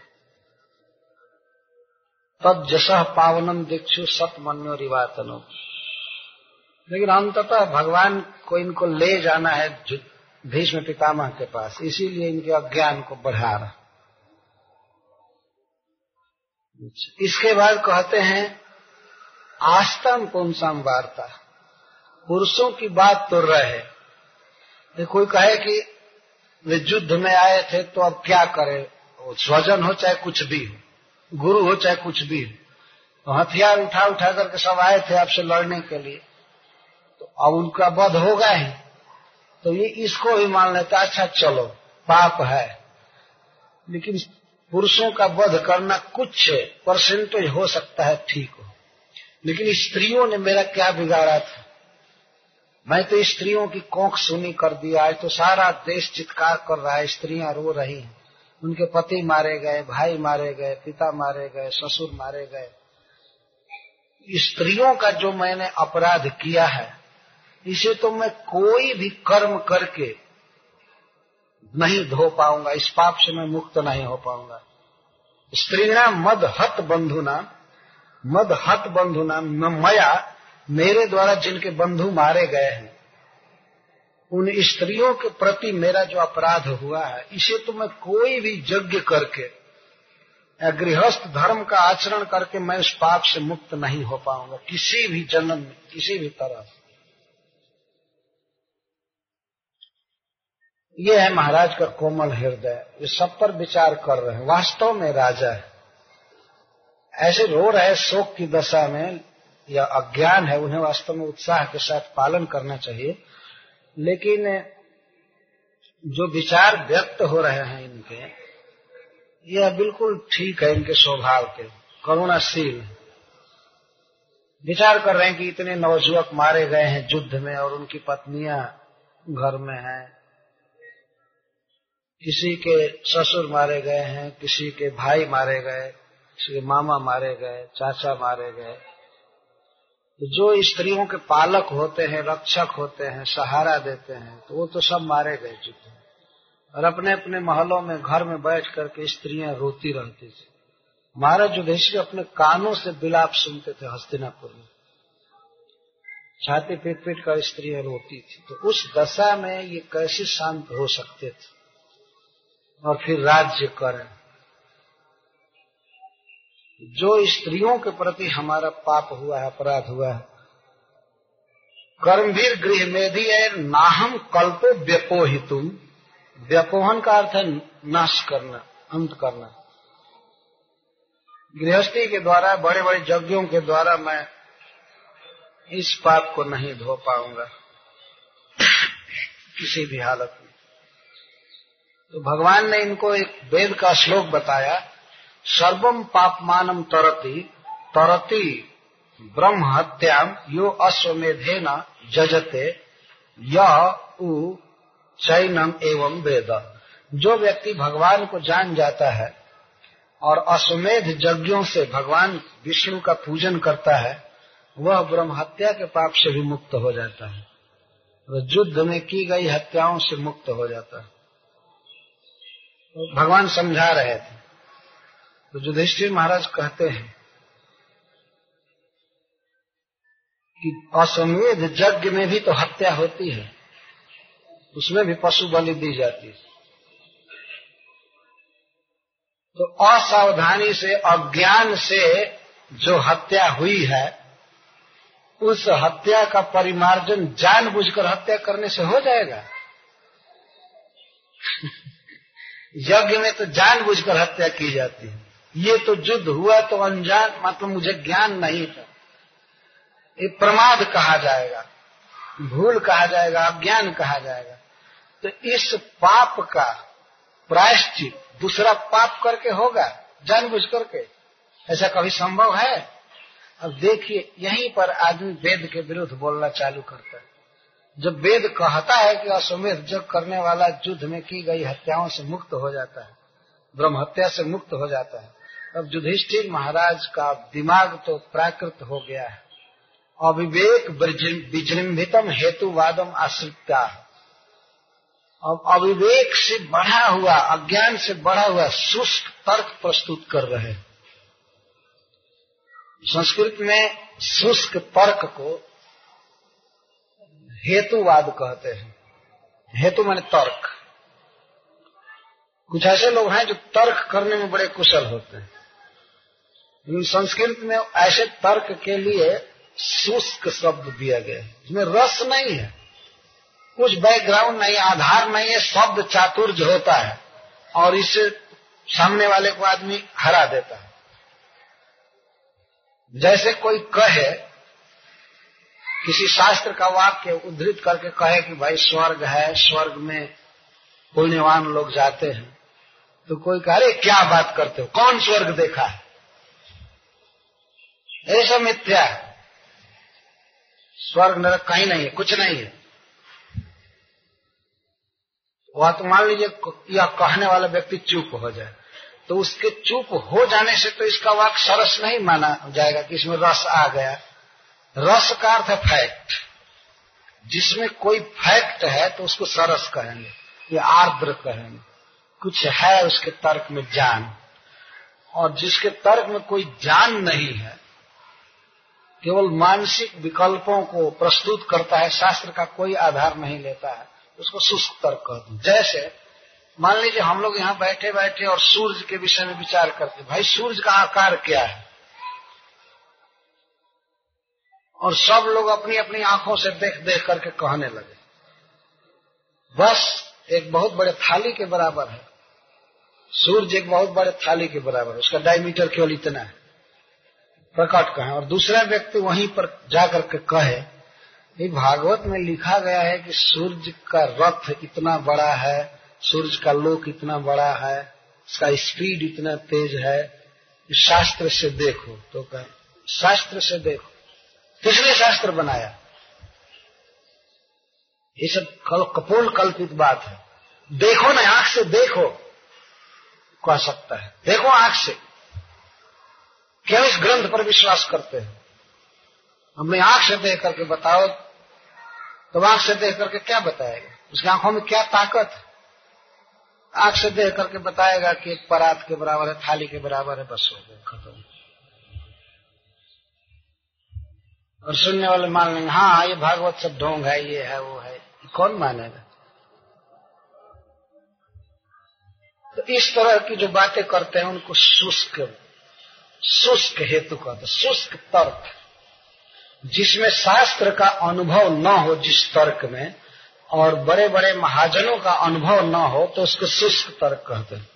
जैसे मैं कभी कभी कहा करता हूँ कहने लायक बात तो नहीं है, लेकिन अब जब यह आ गया है तो जैसे लिखा गया है वेद में, शास्त्र में, कि गाय का गोबर बहुत पवित्र होता है। शास्त्र कहता है। और इसीलिए हम लोग देखते हैं कि अशुद्ध स्थान को गाय के गोबर से लिप दिया जाता है तो देवता भी वहाँ बैठते गाँव में जब भी कोई देवता की पूजा होती है तो गाय के गोबर से पहले लिखते हैं, नहीं तो देवता बैठेंगे ही ना देवता आजकल के फर्नीचर पलंग पर नहीं बैठते वो बैठे गाय के गोबर से लिप दीजिए, पवित्र स्थान हो गया। गाय का गोबर इतना पवित्र है, इतना पवित्र। लोक में भी विदित है, शास्त्र भी कहता है। तो इस बात को जान करके कोई हेतुवादी, कोई शुष्क तर्कवादी कहे कि भाई जब गाय का गोबर इतना पवित्र होता है तो पढ़े लिखे ब्राह्मण का गोबर कितना पवित्र होता हो। और वह गाय के गोबर के बदले किसी ब्राह्मण का गोबर ला करके लिप देखा इसको शुष्क तर्क कहते हैं। कोई सरस तर्क नहीं, उसमें रस नहीं, आर्द्र। और ऐसे आदमी की ऐसी फजियत होती है। देवता क्या आदमी नहीं आ सकते हैं वहाँ पर, है कि नहीं?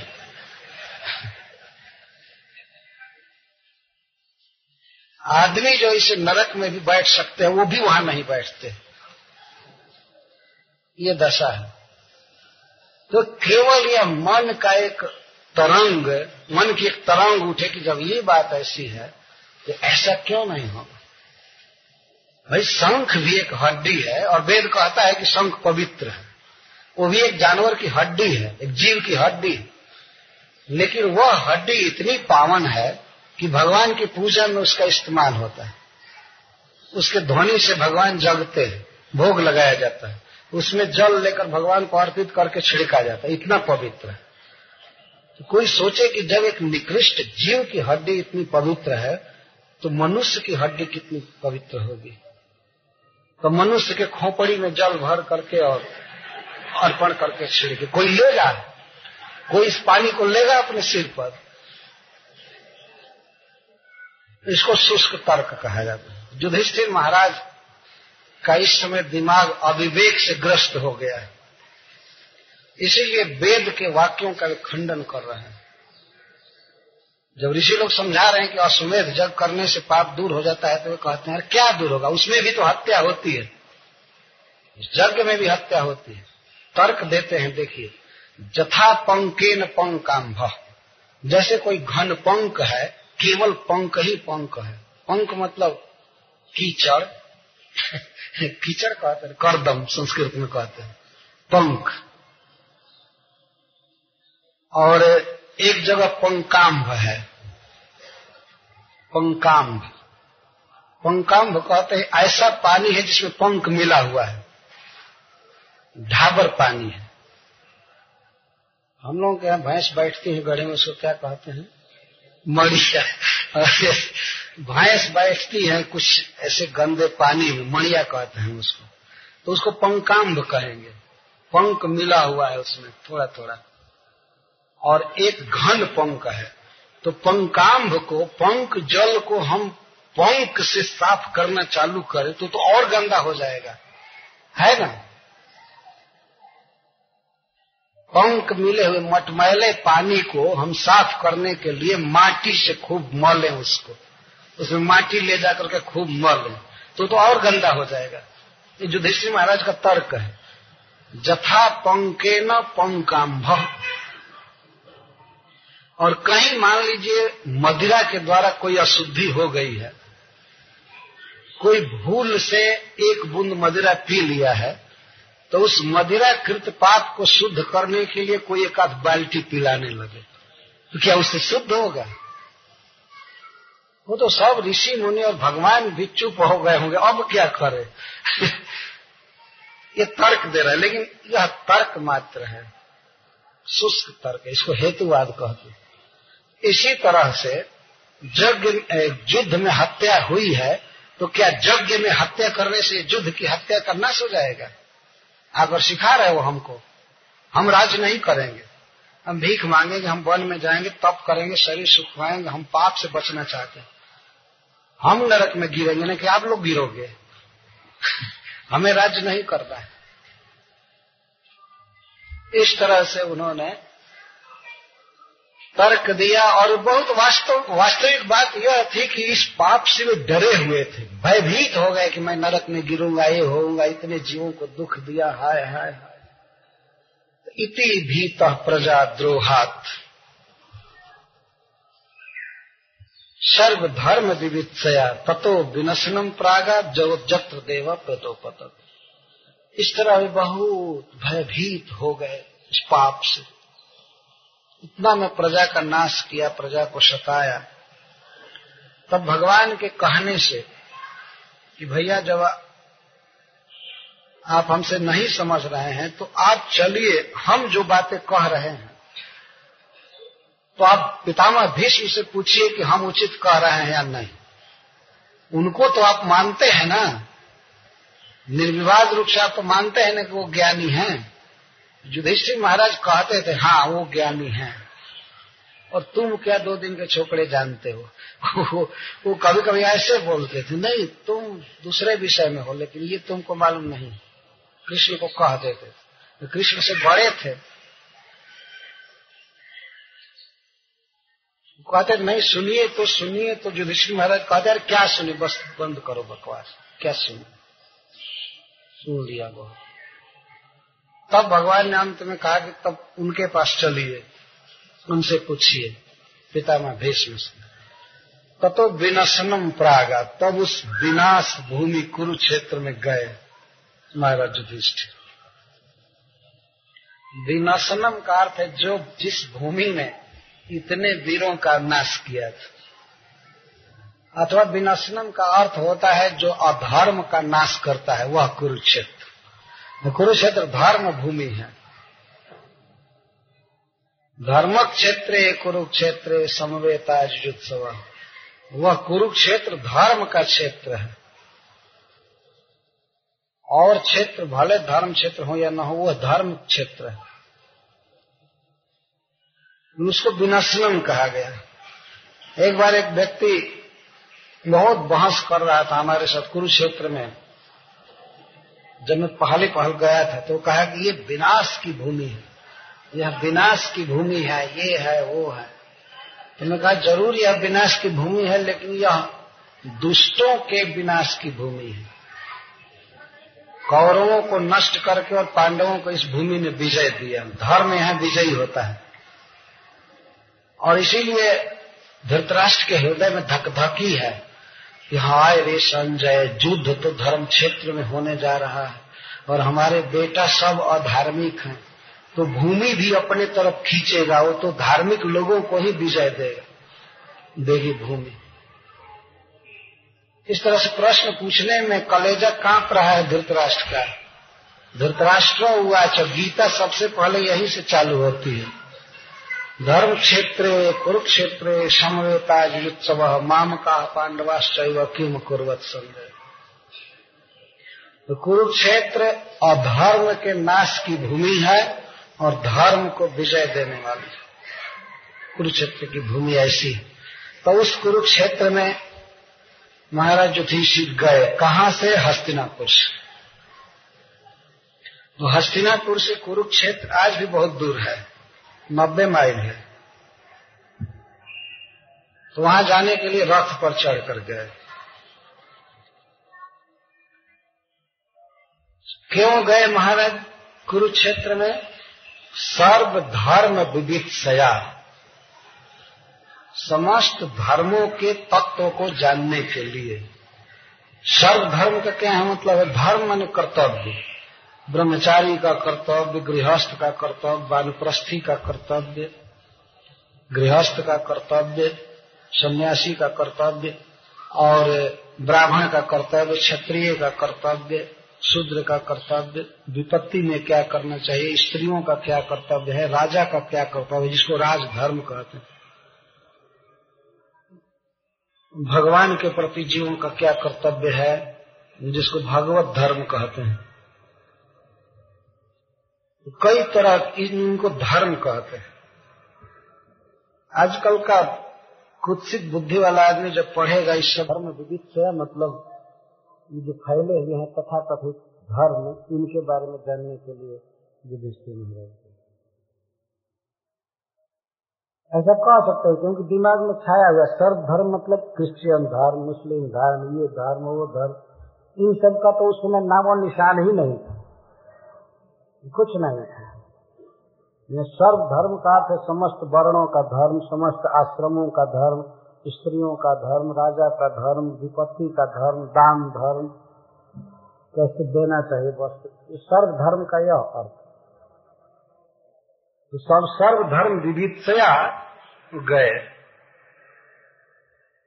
तदा ते भ्रातर सर्वे सदस्व स्वर्ण भूषित ही अन्न गच्छन रथ विप्रा व्यास धौम्यादयस्तथा तदा जब युधिष्ठिर महाराज कुरुक्षेत्र जाने के लिए प्रस्तुत हुए तो उनके सभी भाई उनका अनुगमन किए। ऐसा नहीं हुआ कि ये रो रहे हैं तो कह दे कृष्ण से कि ले जाकर के इनको समझवा दीजिए और हम लोग तब तक यहीं पर रहते।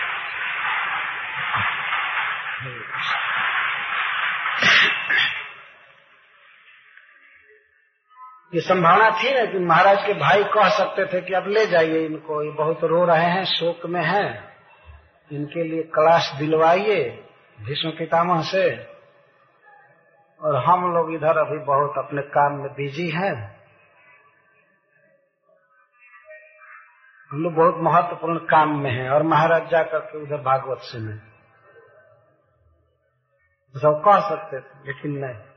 जब युधिष्ठिर महाराज चले तो उनके सभी भाई चले। और वहाँ जाकर के सुनना है, सर्वधर्म धर्म वे प्रवचन करेंगे भीष्म पितामह और उसको सुनने के लिए सभी भाई चले। रथों पर चढ़कर रथ ही कथम भूत ही रथ ही स्वर्ण भूषित सदस्व। स्वर्ण से भूषित रथ पर चले अथवा स्वर्ण से भूषित घोड़े जिस जिन रथों में लगे हुए थे, उन रथ में चढ़कर सोने से मढ़े हुए रथ पर चढ़ करके चले। और घोड़ों का श्रृंगार स्वर्ण से हुआ था। सोने से अलंकृत थे घोड़े। उस पर चढ़ करके चले तो साथ में व्यास भौम आदि ब्राह्मण भी चले विप्र इतने बड़े बड़े लोग जा रहे हैं, युधिष्ठिर महाराज जा रहे हैं व्यास देव भौम और महाराज के भाई, और भगवान श्री कृष्ण के लिए स्पेशल वाक्य में बोल रहे हैं, भगवान अपी विप्रर्ष, हे विप्रर्ष, हे सौनक जी भगवान भी गए। महाराज युधिष्ठिर के साथ है, भगवान अपी, भगवान भी प्रवचन सुनने के लिए गए। भगवान इस तरह का आचरण करके दिखाते हैं कि देखो, ये बहुत ज़रूरी है सुनना। बहुत आवश्यक है। वे जा रहे हैं सुनने के लिए। नहीं तो महाराज युधिष्ठिर को भेज देते कि आप जाइए, वहाँ सुनिए और मैं द्वारका जा रहा हूँ। मुझे अपना काम धंधा देखना है। है ना? भगवान अभी, भगवान भी गए रथे न रथ से धनंजय। धनंजय के साथ गए। और भीष्म पितामह, चूँकि भगवान के इस सारथी स्वरूप के बड़े प्रेमी थे, इसलिए सारथी के रूप में ही कृष्ण गए। अर्जुन रथी के रूप में बैठे थे उस रथ पर और भगवान रथ हाँकते हुए गए, सारथी के रूप में गए, जैसे युद्ध के समय में थे। ऐसा नहीं कि दूसरा रथ हाँक रहा हो और भगवान रथी के रूप में बैठे, रथ हाँकते हुए गए। ये रास्ता हस्तिनापुर से करनाल होते हुए पानीपत होते हुए पड़ा होगा। कुरुक्षेत्र जो गए हैं, सब देख रहे हैं पथ तो वहाँ भगवान भी गए। अपी शब्द कुरुक्षेत्र में जो यात्रा हो रही है, उसके महत्व को व्यक्त कर रहा है। सब तो गए ही, भगवान भी गए। रथे न सब धनंजय धनंजय के साथ। धनंजय अर्जुन का नाम। सह तैर बेरोचता नृप कुबेर कुल सह नृप, वे महाराज युधिष्ठिर उस समय ऐसे सुंदर लग रहे थे, अपने भाइयों के साथ, ब्राह्मणों के साथ और भगवान कृष्ण के साथ, जैसे गुह्यकों से, यक्षों से घिरे हुए भगवान कुबेर सुशोभित होते। कुबेर जी जैसे अच्छे लगते। तो कुबेर जी जब चलते हैं तो उनका रथ और उनके परिकर बहुत गहने लगाए होते हैं, धनी होते हैं। यहाँ इतना धन है चारों तरफ़ रथ घोड़े और सब लोग, कि उसके कारण उपमा दे रहे हैं। महाराज बहुत सुंदर लग रहे थे, युधिष्ठिर महाराज। गुह्य कहे आप। एक प्रश्न होता है कि महाराज, युधिष्ठिर कुबेर की तरह लग रहे हैं और भगवान कृष्ण भी एक साधारण चक्ष की तरह है, क्या?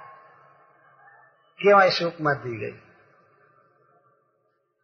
तो भगवान अभी एक तो अलग से कर रहे हैं और तय का अर्थ है अपने भाइयों के साथ।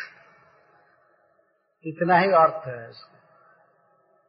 तो भगवान के कारण वे और सुंदर लग रहे हैं, लेकिन भगवान को ऐसे नहीं समझ लेना चाहिए कि जैसे कुबेर जी की तुलना में अन्य यक्ष कम है, इसलिए भगवान कम है। महाराज युधिष्ठिर के आसपास उनके भाई हैं, इसलिए उनकी उपमा दी जा रही है। भीम आदि भाई वहाँ पहुँचे कुरुक्षेत्र में दृष्टवा निपतितम भूमौ दिवस च्युतम इवामरम। वहाँ जाकर सब लोगों ने देखा कि भीष्म पितामह गिरे हैं बाण सज्जा पर।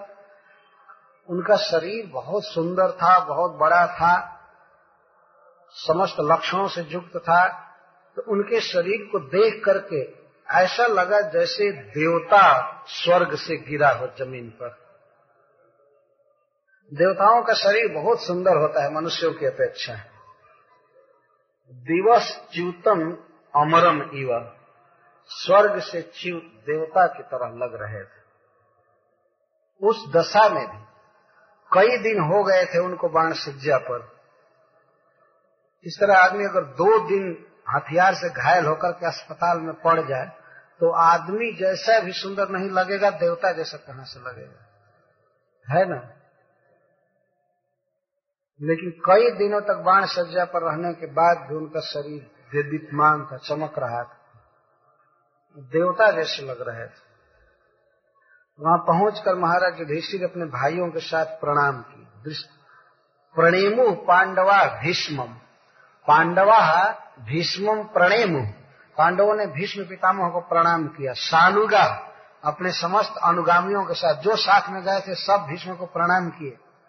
और सह चक्रिणा, और चक्रधारी भगवान श्री कृष्ण ने भी प्रणाम किया।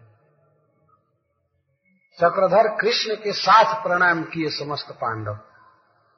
इसका अर्थ की पांडव जब प्रणाम कर रहे थे तो भगवान कृष्ण भी प्रणाम किए। सष्टांग प्रणाम सब लोग कर रहे थे। भीष्म पितामह। यह है भगवान का लोक व्यवहार। भगवान के फूफा थे, पांडु महाराज और उनके ये पितर थे। बड़े पिताजी थे। इस प्रकार भीष्म पितामह को भगवान ने प्रणाम किया। एक पारिवारिक संबंध के कारण भी। और वैसे तो वो ज्ञानी है, आयु में भी बहुत हैं। तो संबंध में भी वे कृष्ण से बड़े थे। इसलिए भगवान कृष्ण ने प्रणाम किया।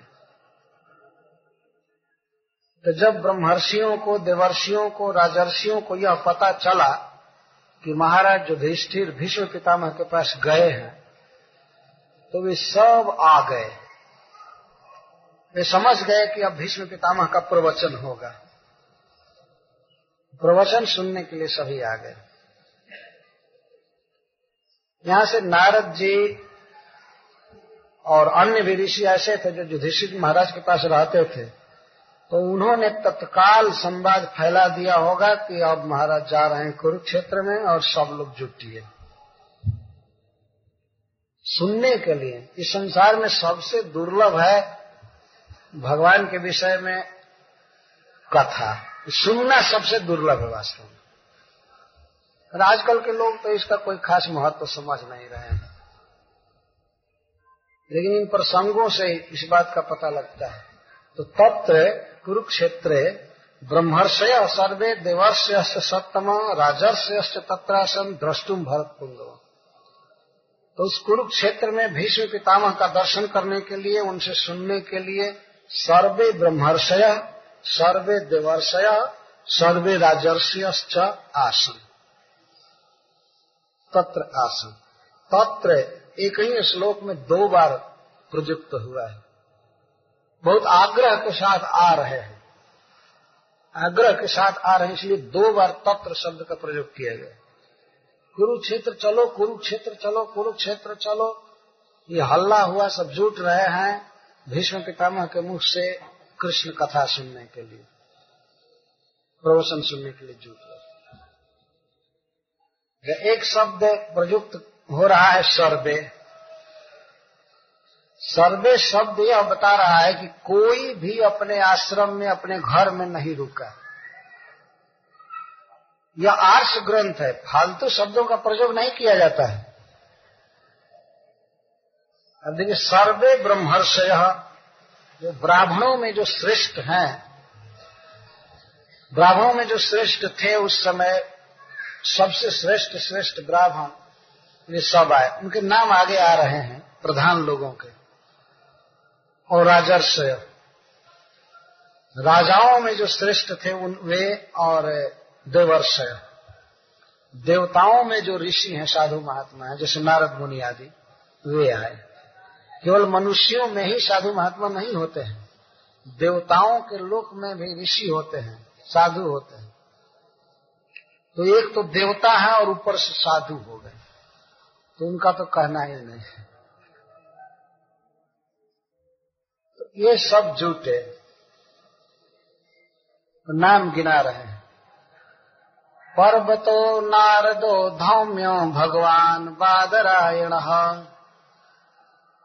बृहदस्व भरद्वाज सशिष्यो रेणुका सुत शिल प्रभुपाद जी इन ऋषियों का परिचय अपने प्रकल्प में लिखे हैं। क्योंकि किसी को खास पता नहीं रहता है कि ये कौन है, क्या है, कैसे हैं। इसलिए इसकी व्याख्या की आवश्यकता पड़ती है। पर्वत मुनि। पर्वत मुनि नारद जी के मित्र हैं। प्राय नारद जी पर्वत जी के साथ चलते हैं। पर्वत जी के परिचय में एक यह परिचय मुख्य है कि नारद जी के मित्र है। इसलिए पर्वतो नारदो, आने वालों में शायद यही दोनों पहले जुटे थे। इसलिए सूत गोस्वामी उनका नाम ले रहे हैं। और नारद मुनि के विषय में तो प्राय सब लोग कुछ न कुछ जानते ही होंगे। नारद जी डायरेक्ट ब्रह्मा जी के पुत्र हैं और उनकी गोद से जन्म लिए और इन्होंने विवाह नहीं किया है। भक्ति के मूल आचार्य हैं। विश्व में जितने बड़े बड़े भक्त हुए, सब इनके शिष्य हैं। प्रहलाद महाराज, अम्बरीश महाराज, ध्रुव महाराज, मृगारी व्याध, इनका डिसाइपल हुआ। और इसी तरह से बहुत बहुत लोग। किसका नाम गिनाया जाए जो इनका शिष्य नहीं? जब सबके गुरु भगवान वेद व्यास देव इनके शिष्य हैं तब अब क्या कहना? वेद व्यास देव इनके अनुशासन में, इनकी आज्ञा से श्रीमद भागवतम की रचना किए और भागवत के मूल सिद्धांतों को नारद जी ने इनको सुनाया। नारद जी महाराज युधिष्ठिर के राजस्वीय सभा के मुख्य वक्ता थे, विष्णु कथा कहते थे, जो कि पूरे ब्रह्मांड से लोग आए थे उसमें सुनने के लिए। राजस्वीय यज्ञ का निमंत्रण लेकर के हस्तिनापुर गए थे। इनके बहुत से कर्म हैं और भगवान का अवतार कराने वाले ऋषियों में इनका प्रथम स्थान है। जितना जल्दी भगवान का अवतार हो, इन्होंने किया यहाँ तक कि बदनामी सहकर भी कंस आदि को उत्तेजित करते थे। आजकल लोक में लोग कहते हैं वो नारद नारद का मतलब लोग समझते हैं झगड़ा लगाने वाला। इधर कुछ और कहा, उधर कुछ और जाकर के कह दिया तो इसको लोग नारद कहते हैं। नारद जी वास्तव में ऐसे नहीं है। नारद जी सबका हित करना चाहते हैं। जानते थे कि कंस का वध होने पर ही इसका हित है। अब यहाँ सुधरने वाला नहीं। उसको भगवान मार देंगे, अपने धाम में भेज देंगे, ठीक हो जाएगा। परफेक्ट आचार्य है। वो जानते हैं कि कौन कैसे भक्त बनेगा। कंस को आकर कहते थे, एक बार उन्होंने आकर कहा कि तुमको क्या पता है कि पहले लड़के के रूप में विष्णु आ जाएगा? वो इतना ठीक जानता है कि आठवां का चकमा देकर पहले में ही आ जाएगा और तुमको मार देगा। बेवकूफ़ कहाँ देख रहे हो? इतना भोका मत बनो, वो पहले लड़के को भी मारो। तो फिर मंगाया पहले लड़के को। वसुदेव जी के प्रथम पुत्र को मंगाया और मार। जो सबके बाद जो भगवान ब्रज में चले गए, दस बरस बीत गया तो एक दिन वे आए कंस के पास। और कहे कंस तुम जानते हो वसुदेव, तुम्हारे साथ कितना धोखा दिया है, दगा दिया है। वो जो नंद के यहाँ कृष्ण नामक लड़का रहता है, जिसने तुम्हारे बहुत से आदमियों को मार दिया, बकासुर घासुर धनुकासुर आदि को, जानते हो, वो वसुदेव का लड़का नहीं है। नहीं, अरे वो नंद का पुत्र नहीं है। वह वसुदेव का पुत्र है। और जो बलराम है, वह रोहिणी का पुत्र नहीं है वह भी देवकी का है। ये दोनों वसुदेव के पुत्र हैं। वसुदेव के पुत्र हैं। वो बताया हाँ हाँ जिस दिन वो कन्या तुम हाथ से लेकर के पटकना चाहते थे तो वह कन्या नंद की कन्या है, जसोदा की कन्या थी। वैसा हुआ कि बच्चे का जब जन्म हुआ तो वसुदेव पता नहीं किस युक्ति से, कैसे ताला तुली तोड़ ताड़ करके गोकुल पहुँचाया अपने लड़के तुमको इस बात का पता नहीं। और उधर से जसोदा की लड़की को उठा करके लाया था। इतना बड़ा धोखा वसुदेव तुम्हारे साथ दिया। और तुम जिसके हाथ से मारे जाओगे, वो कृष्ण अपने भाई के साथ वहाँ सुरक्षित। इतना सुनने के बाद कंस तुरंत पुलिस को कहा सिपाही को कहा वसुदेव को तुरंत हाजिर करो हमारे पास। पहले उसकी गर्दन उड़ा ले। आज ही। और, और नारद जी वहीं बैठे थे। तो नारद जी ने कहा नहीं नहीं नहीं तुम सोच करके कुछ काम करो।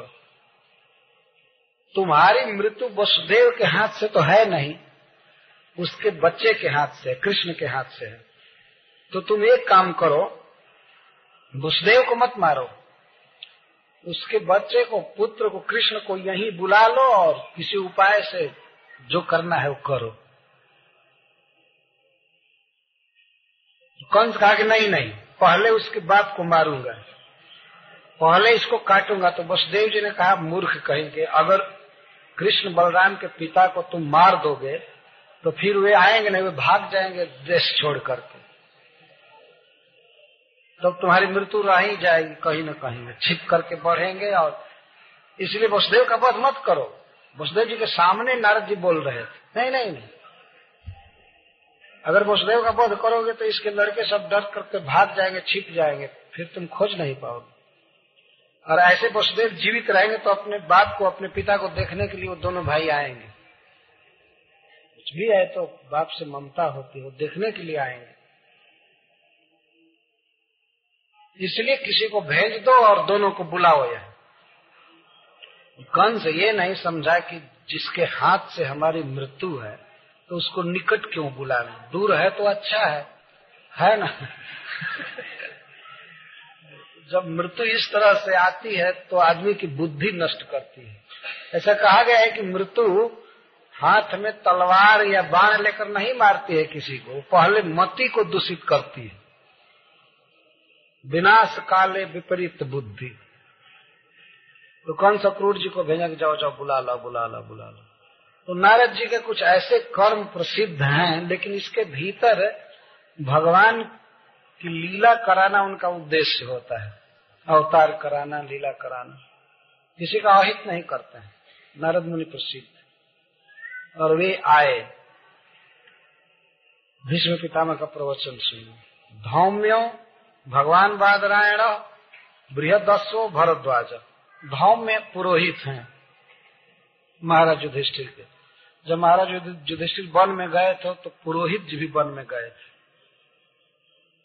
पुरोहित का अर्थ ही होता है पुरहित जो हमेशा आगे रह करके अपने जजमान का हित करे, उसको पुरोहित कहते हैं। हमेशा जजमान का हित करने पर पड़ा रहे, न कि केवल जजमान का पैसा लेने पर पड़ा रहे। उसको पुरोहित नहीं कहता। हमेशा जजमान का हित करने पर पड़ा रहे। तो पुरोहित कहला धौम जी गए थे। और सब समय में धौम जी साथ दिए पांडवों का। और भगवान बादरायण, भगवान वेद व्यास देव ये गए प्रवचन सुनने। भीष्म का बृहदस्व पता नहीं इनका नाम होगा या इनके पास बहुत बड़ा घोड़ा होगा, कोई ऋषि आए। बृहत अश्व, बृहद अश्व।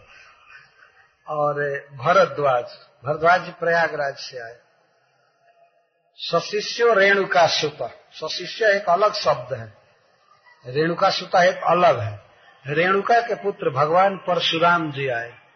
जबकि परशुराम जी में और भीष्म पितामह में बहुत बड़ा तनाव चल रहा था।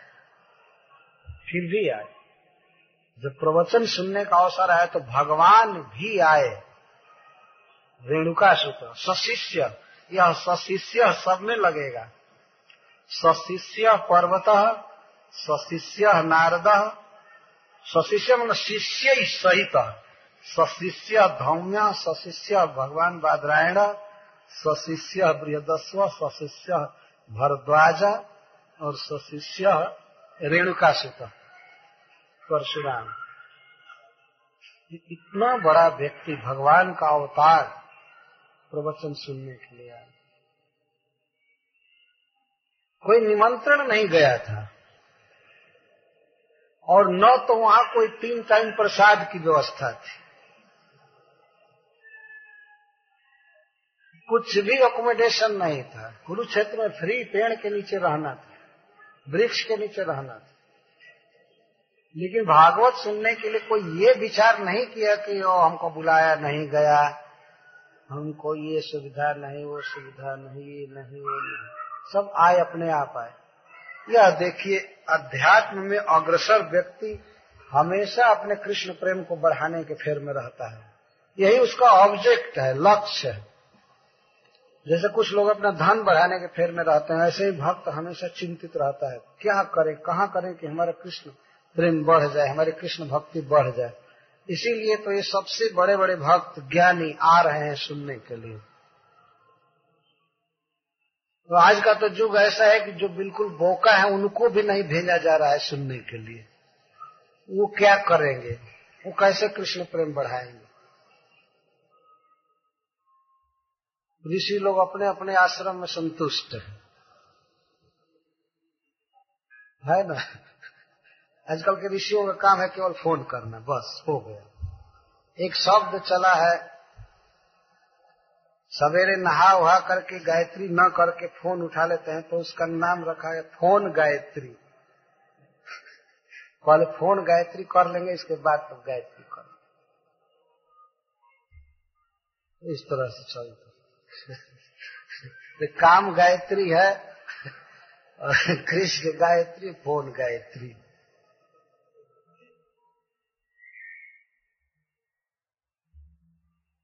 इस तरह का व्यवहार चल रहा है संसार में।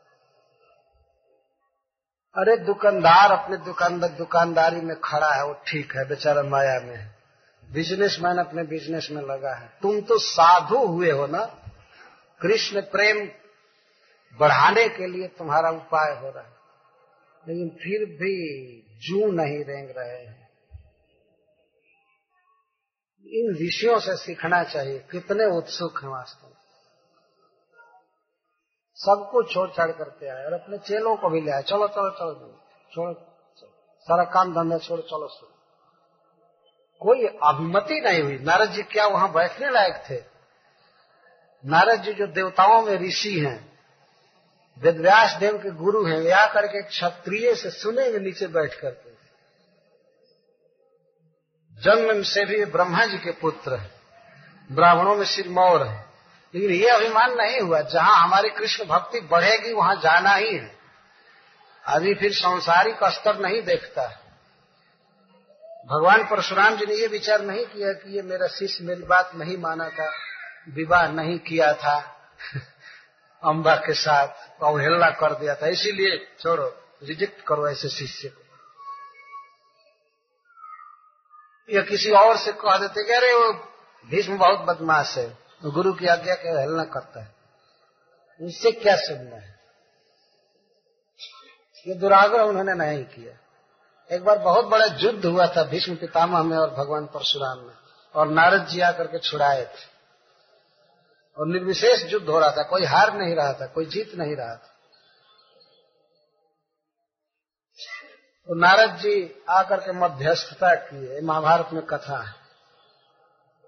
लेकिन ऐसे व्यक्ति जिनके चलते चलो संसारिक बात में कहीं किसी चीज़ के लिए झगड़ा है अपनी जगह पर, लेकिन भगवान के विषय में सुनने के लिए अब कोई भी संसारिक विचार नहीं। कुछ नहीं होना चाहिए। और वशिष्ठ, सशिष्य, वशिष्ठ। सर्वत्र जोज्यम शिष्यों के साथ वशिष्ठ जी आए, ब्राह्मणों के गुरु। परम श्रेष्ठ ब्राह्मण, जो सूर्यवंश के पुरोहित हैं। भगवान राम के पुरोहित रहे। भगवान राम के गुरु। और इंद्र प्रमद इंद्र प्रमद भगवान इंद्र के एक मित्र है। इंद्र के साथ एक बार सोम रस पी करके मतवाले हो गए थे। इसलिए इनका नाम इंद्र प्रमद कहा गया। यज्ञ कराने में बड़े प्रवीण हैं। इंद्र प्रमद गृत समद त्रित। एकत और द्वित के भाई हैं त्रित। ये तीन भाई थे ऋषि। एक, एकत, द्वित और त्रित। तो त्रित नाम है। त्रित आए तो इसका मतलब कि अपने भाइयों के साथ है। कक्षीवान, गौतम या हिल्या के पति, अत्रि, जो भगवान दत्तात्रेय के पिताजी, और अनुसुईया के पति अत्रि जी कौशिक और सुदर्शन, ये सब ऋषियों के नाम है। अन्य च मुनय ब्रह्मन, अन्य भी सभी जिनका नाम नहीं लिया जा रहा है ये तो बड़े बड़े जिनका नाम लिया गया और अन्य च जिनका नाम नहीं बोल रहा हूँ, वे सभी ब्रह्मराता दय, ब्रह्मरात आदि, ब्रह्मरात सुखदेव गोस्वामी को कहते हैं। और ऐसे ऋषियों के लिए बहुत अमला है। अमला है, जिनके मन में संसारी कोई वासना कामना नहीं थी। निर्मल और शरीर से भी चमचम चमक रहे थे, इसलिए निर्मला निर्मल से शरीर भी साफ़ था, मन तो कहना ही नहीं।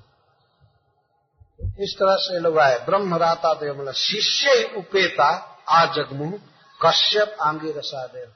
स्वर्ग से कश्यप जी आए और अंगिरा, आंगिरस आदेव आंगिरस मतलब देव गुरु बृहस्पति जी आए। बृहस्पति जी आंगिरा जी के पुत्र। तो देवता लोग आदय मैंने ये जिनमें प्रधान थे, इसका अर्थ है कि स्वर्ग से सभी ऋषि मुनि आए सुनने के लिए। स्वर्ग छोड़ छोड़ करके इस धरती पर कुरुक्षेत्र में आ रहे हैं सुनने के लिए।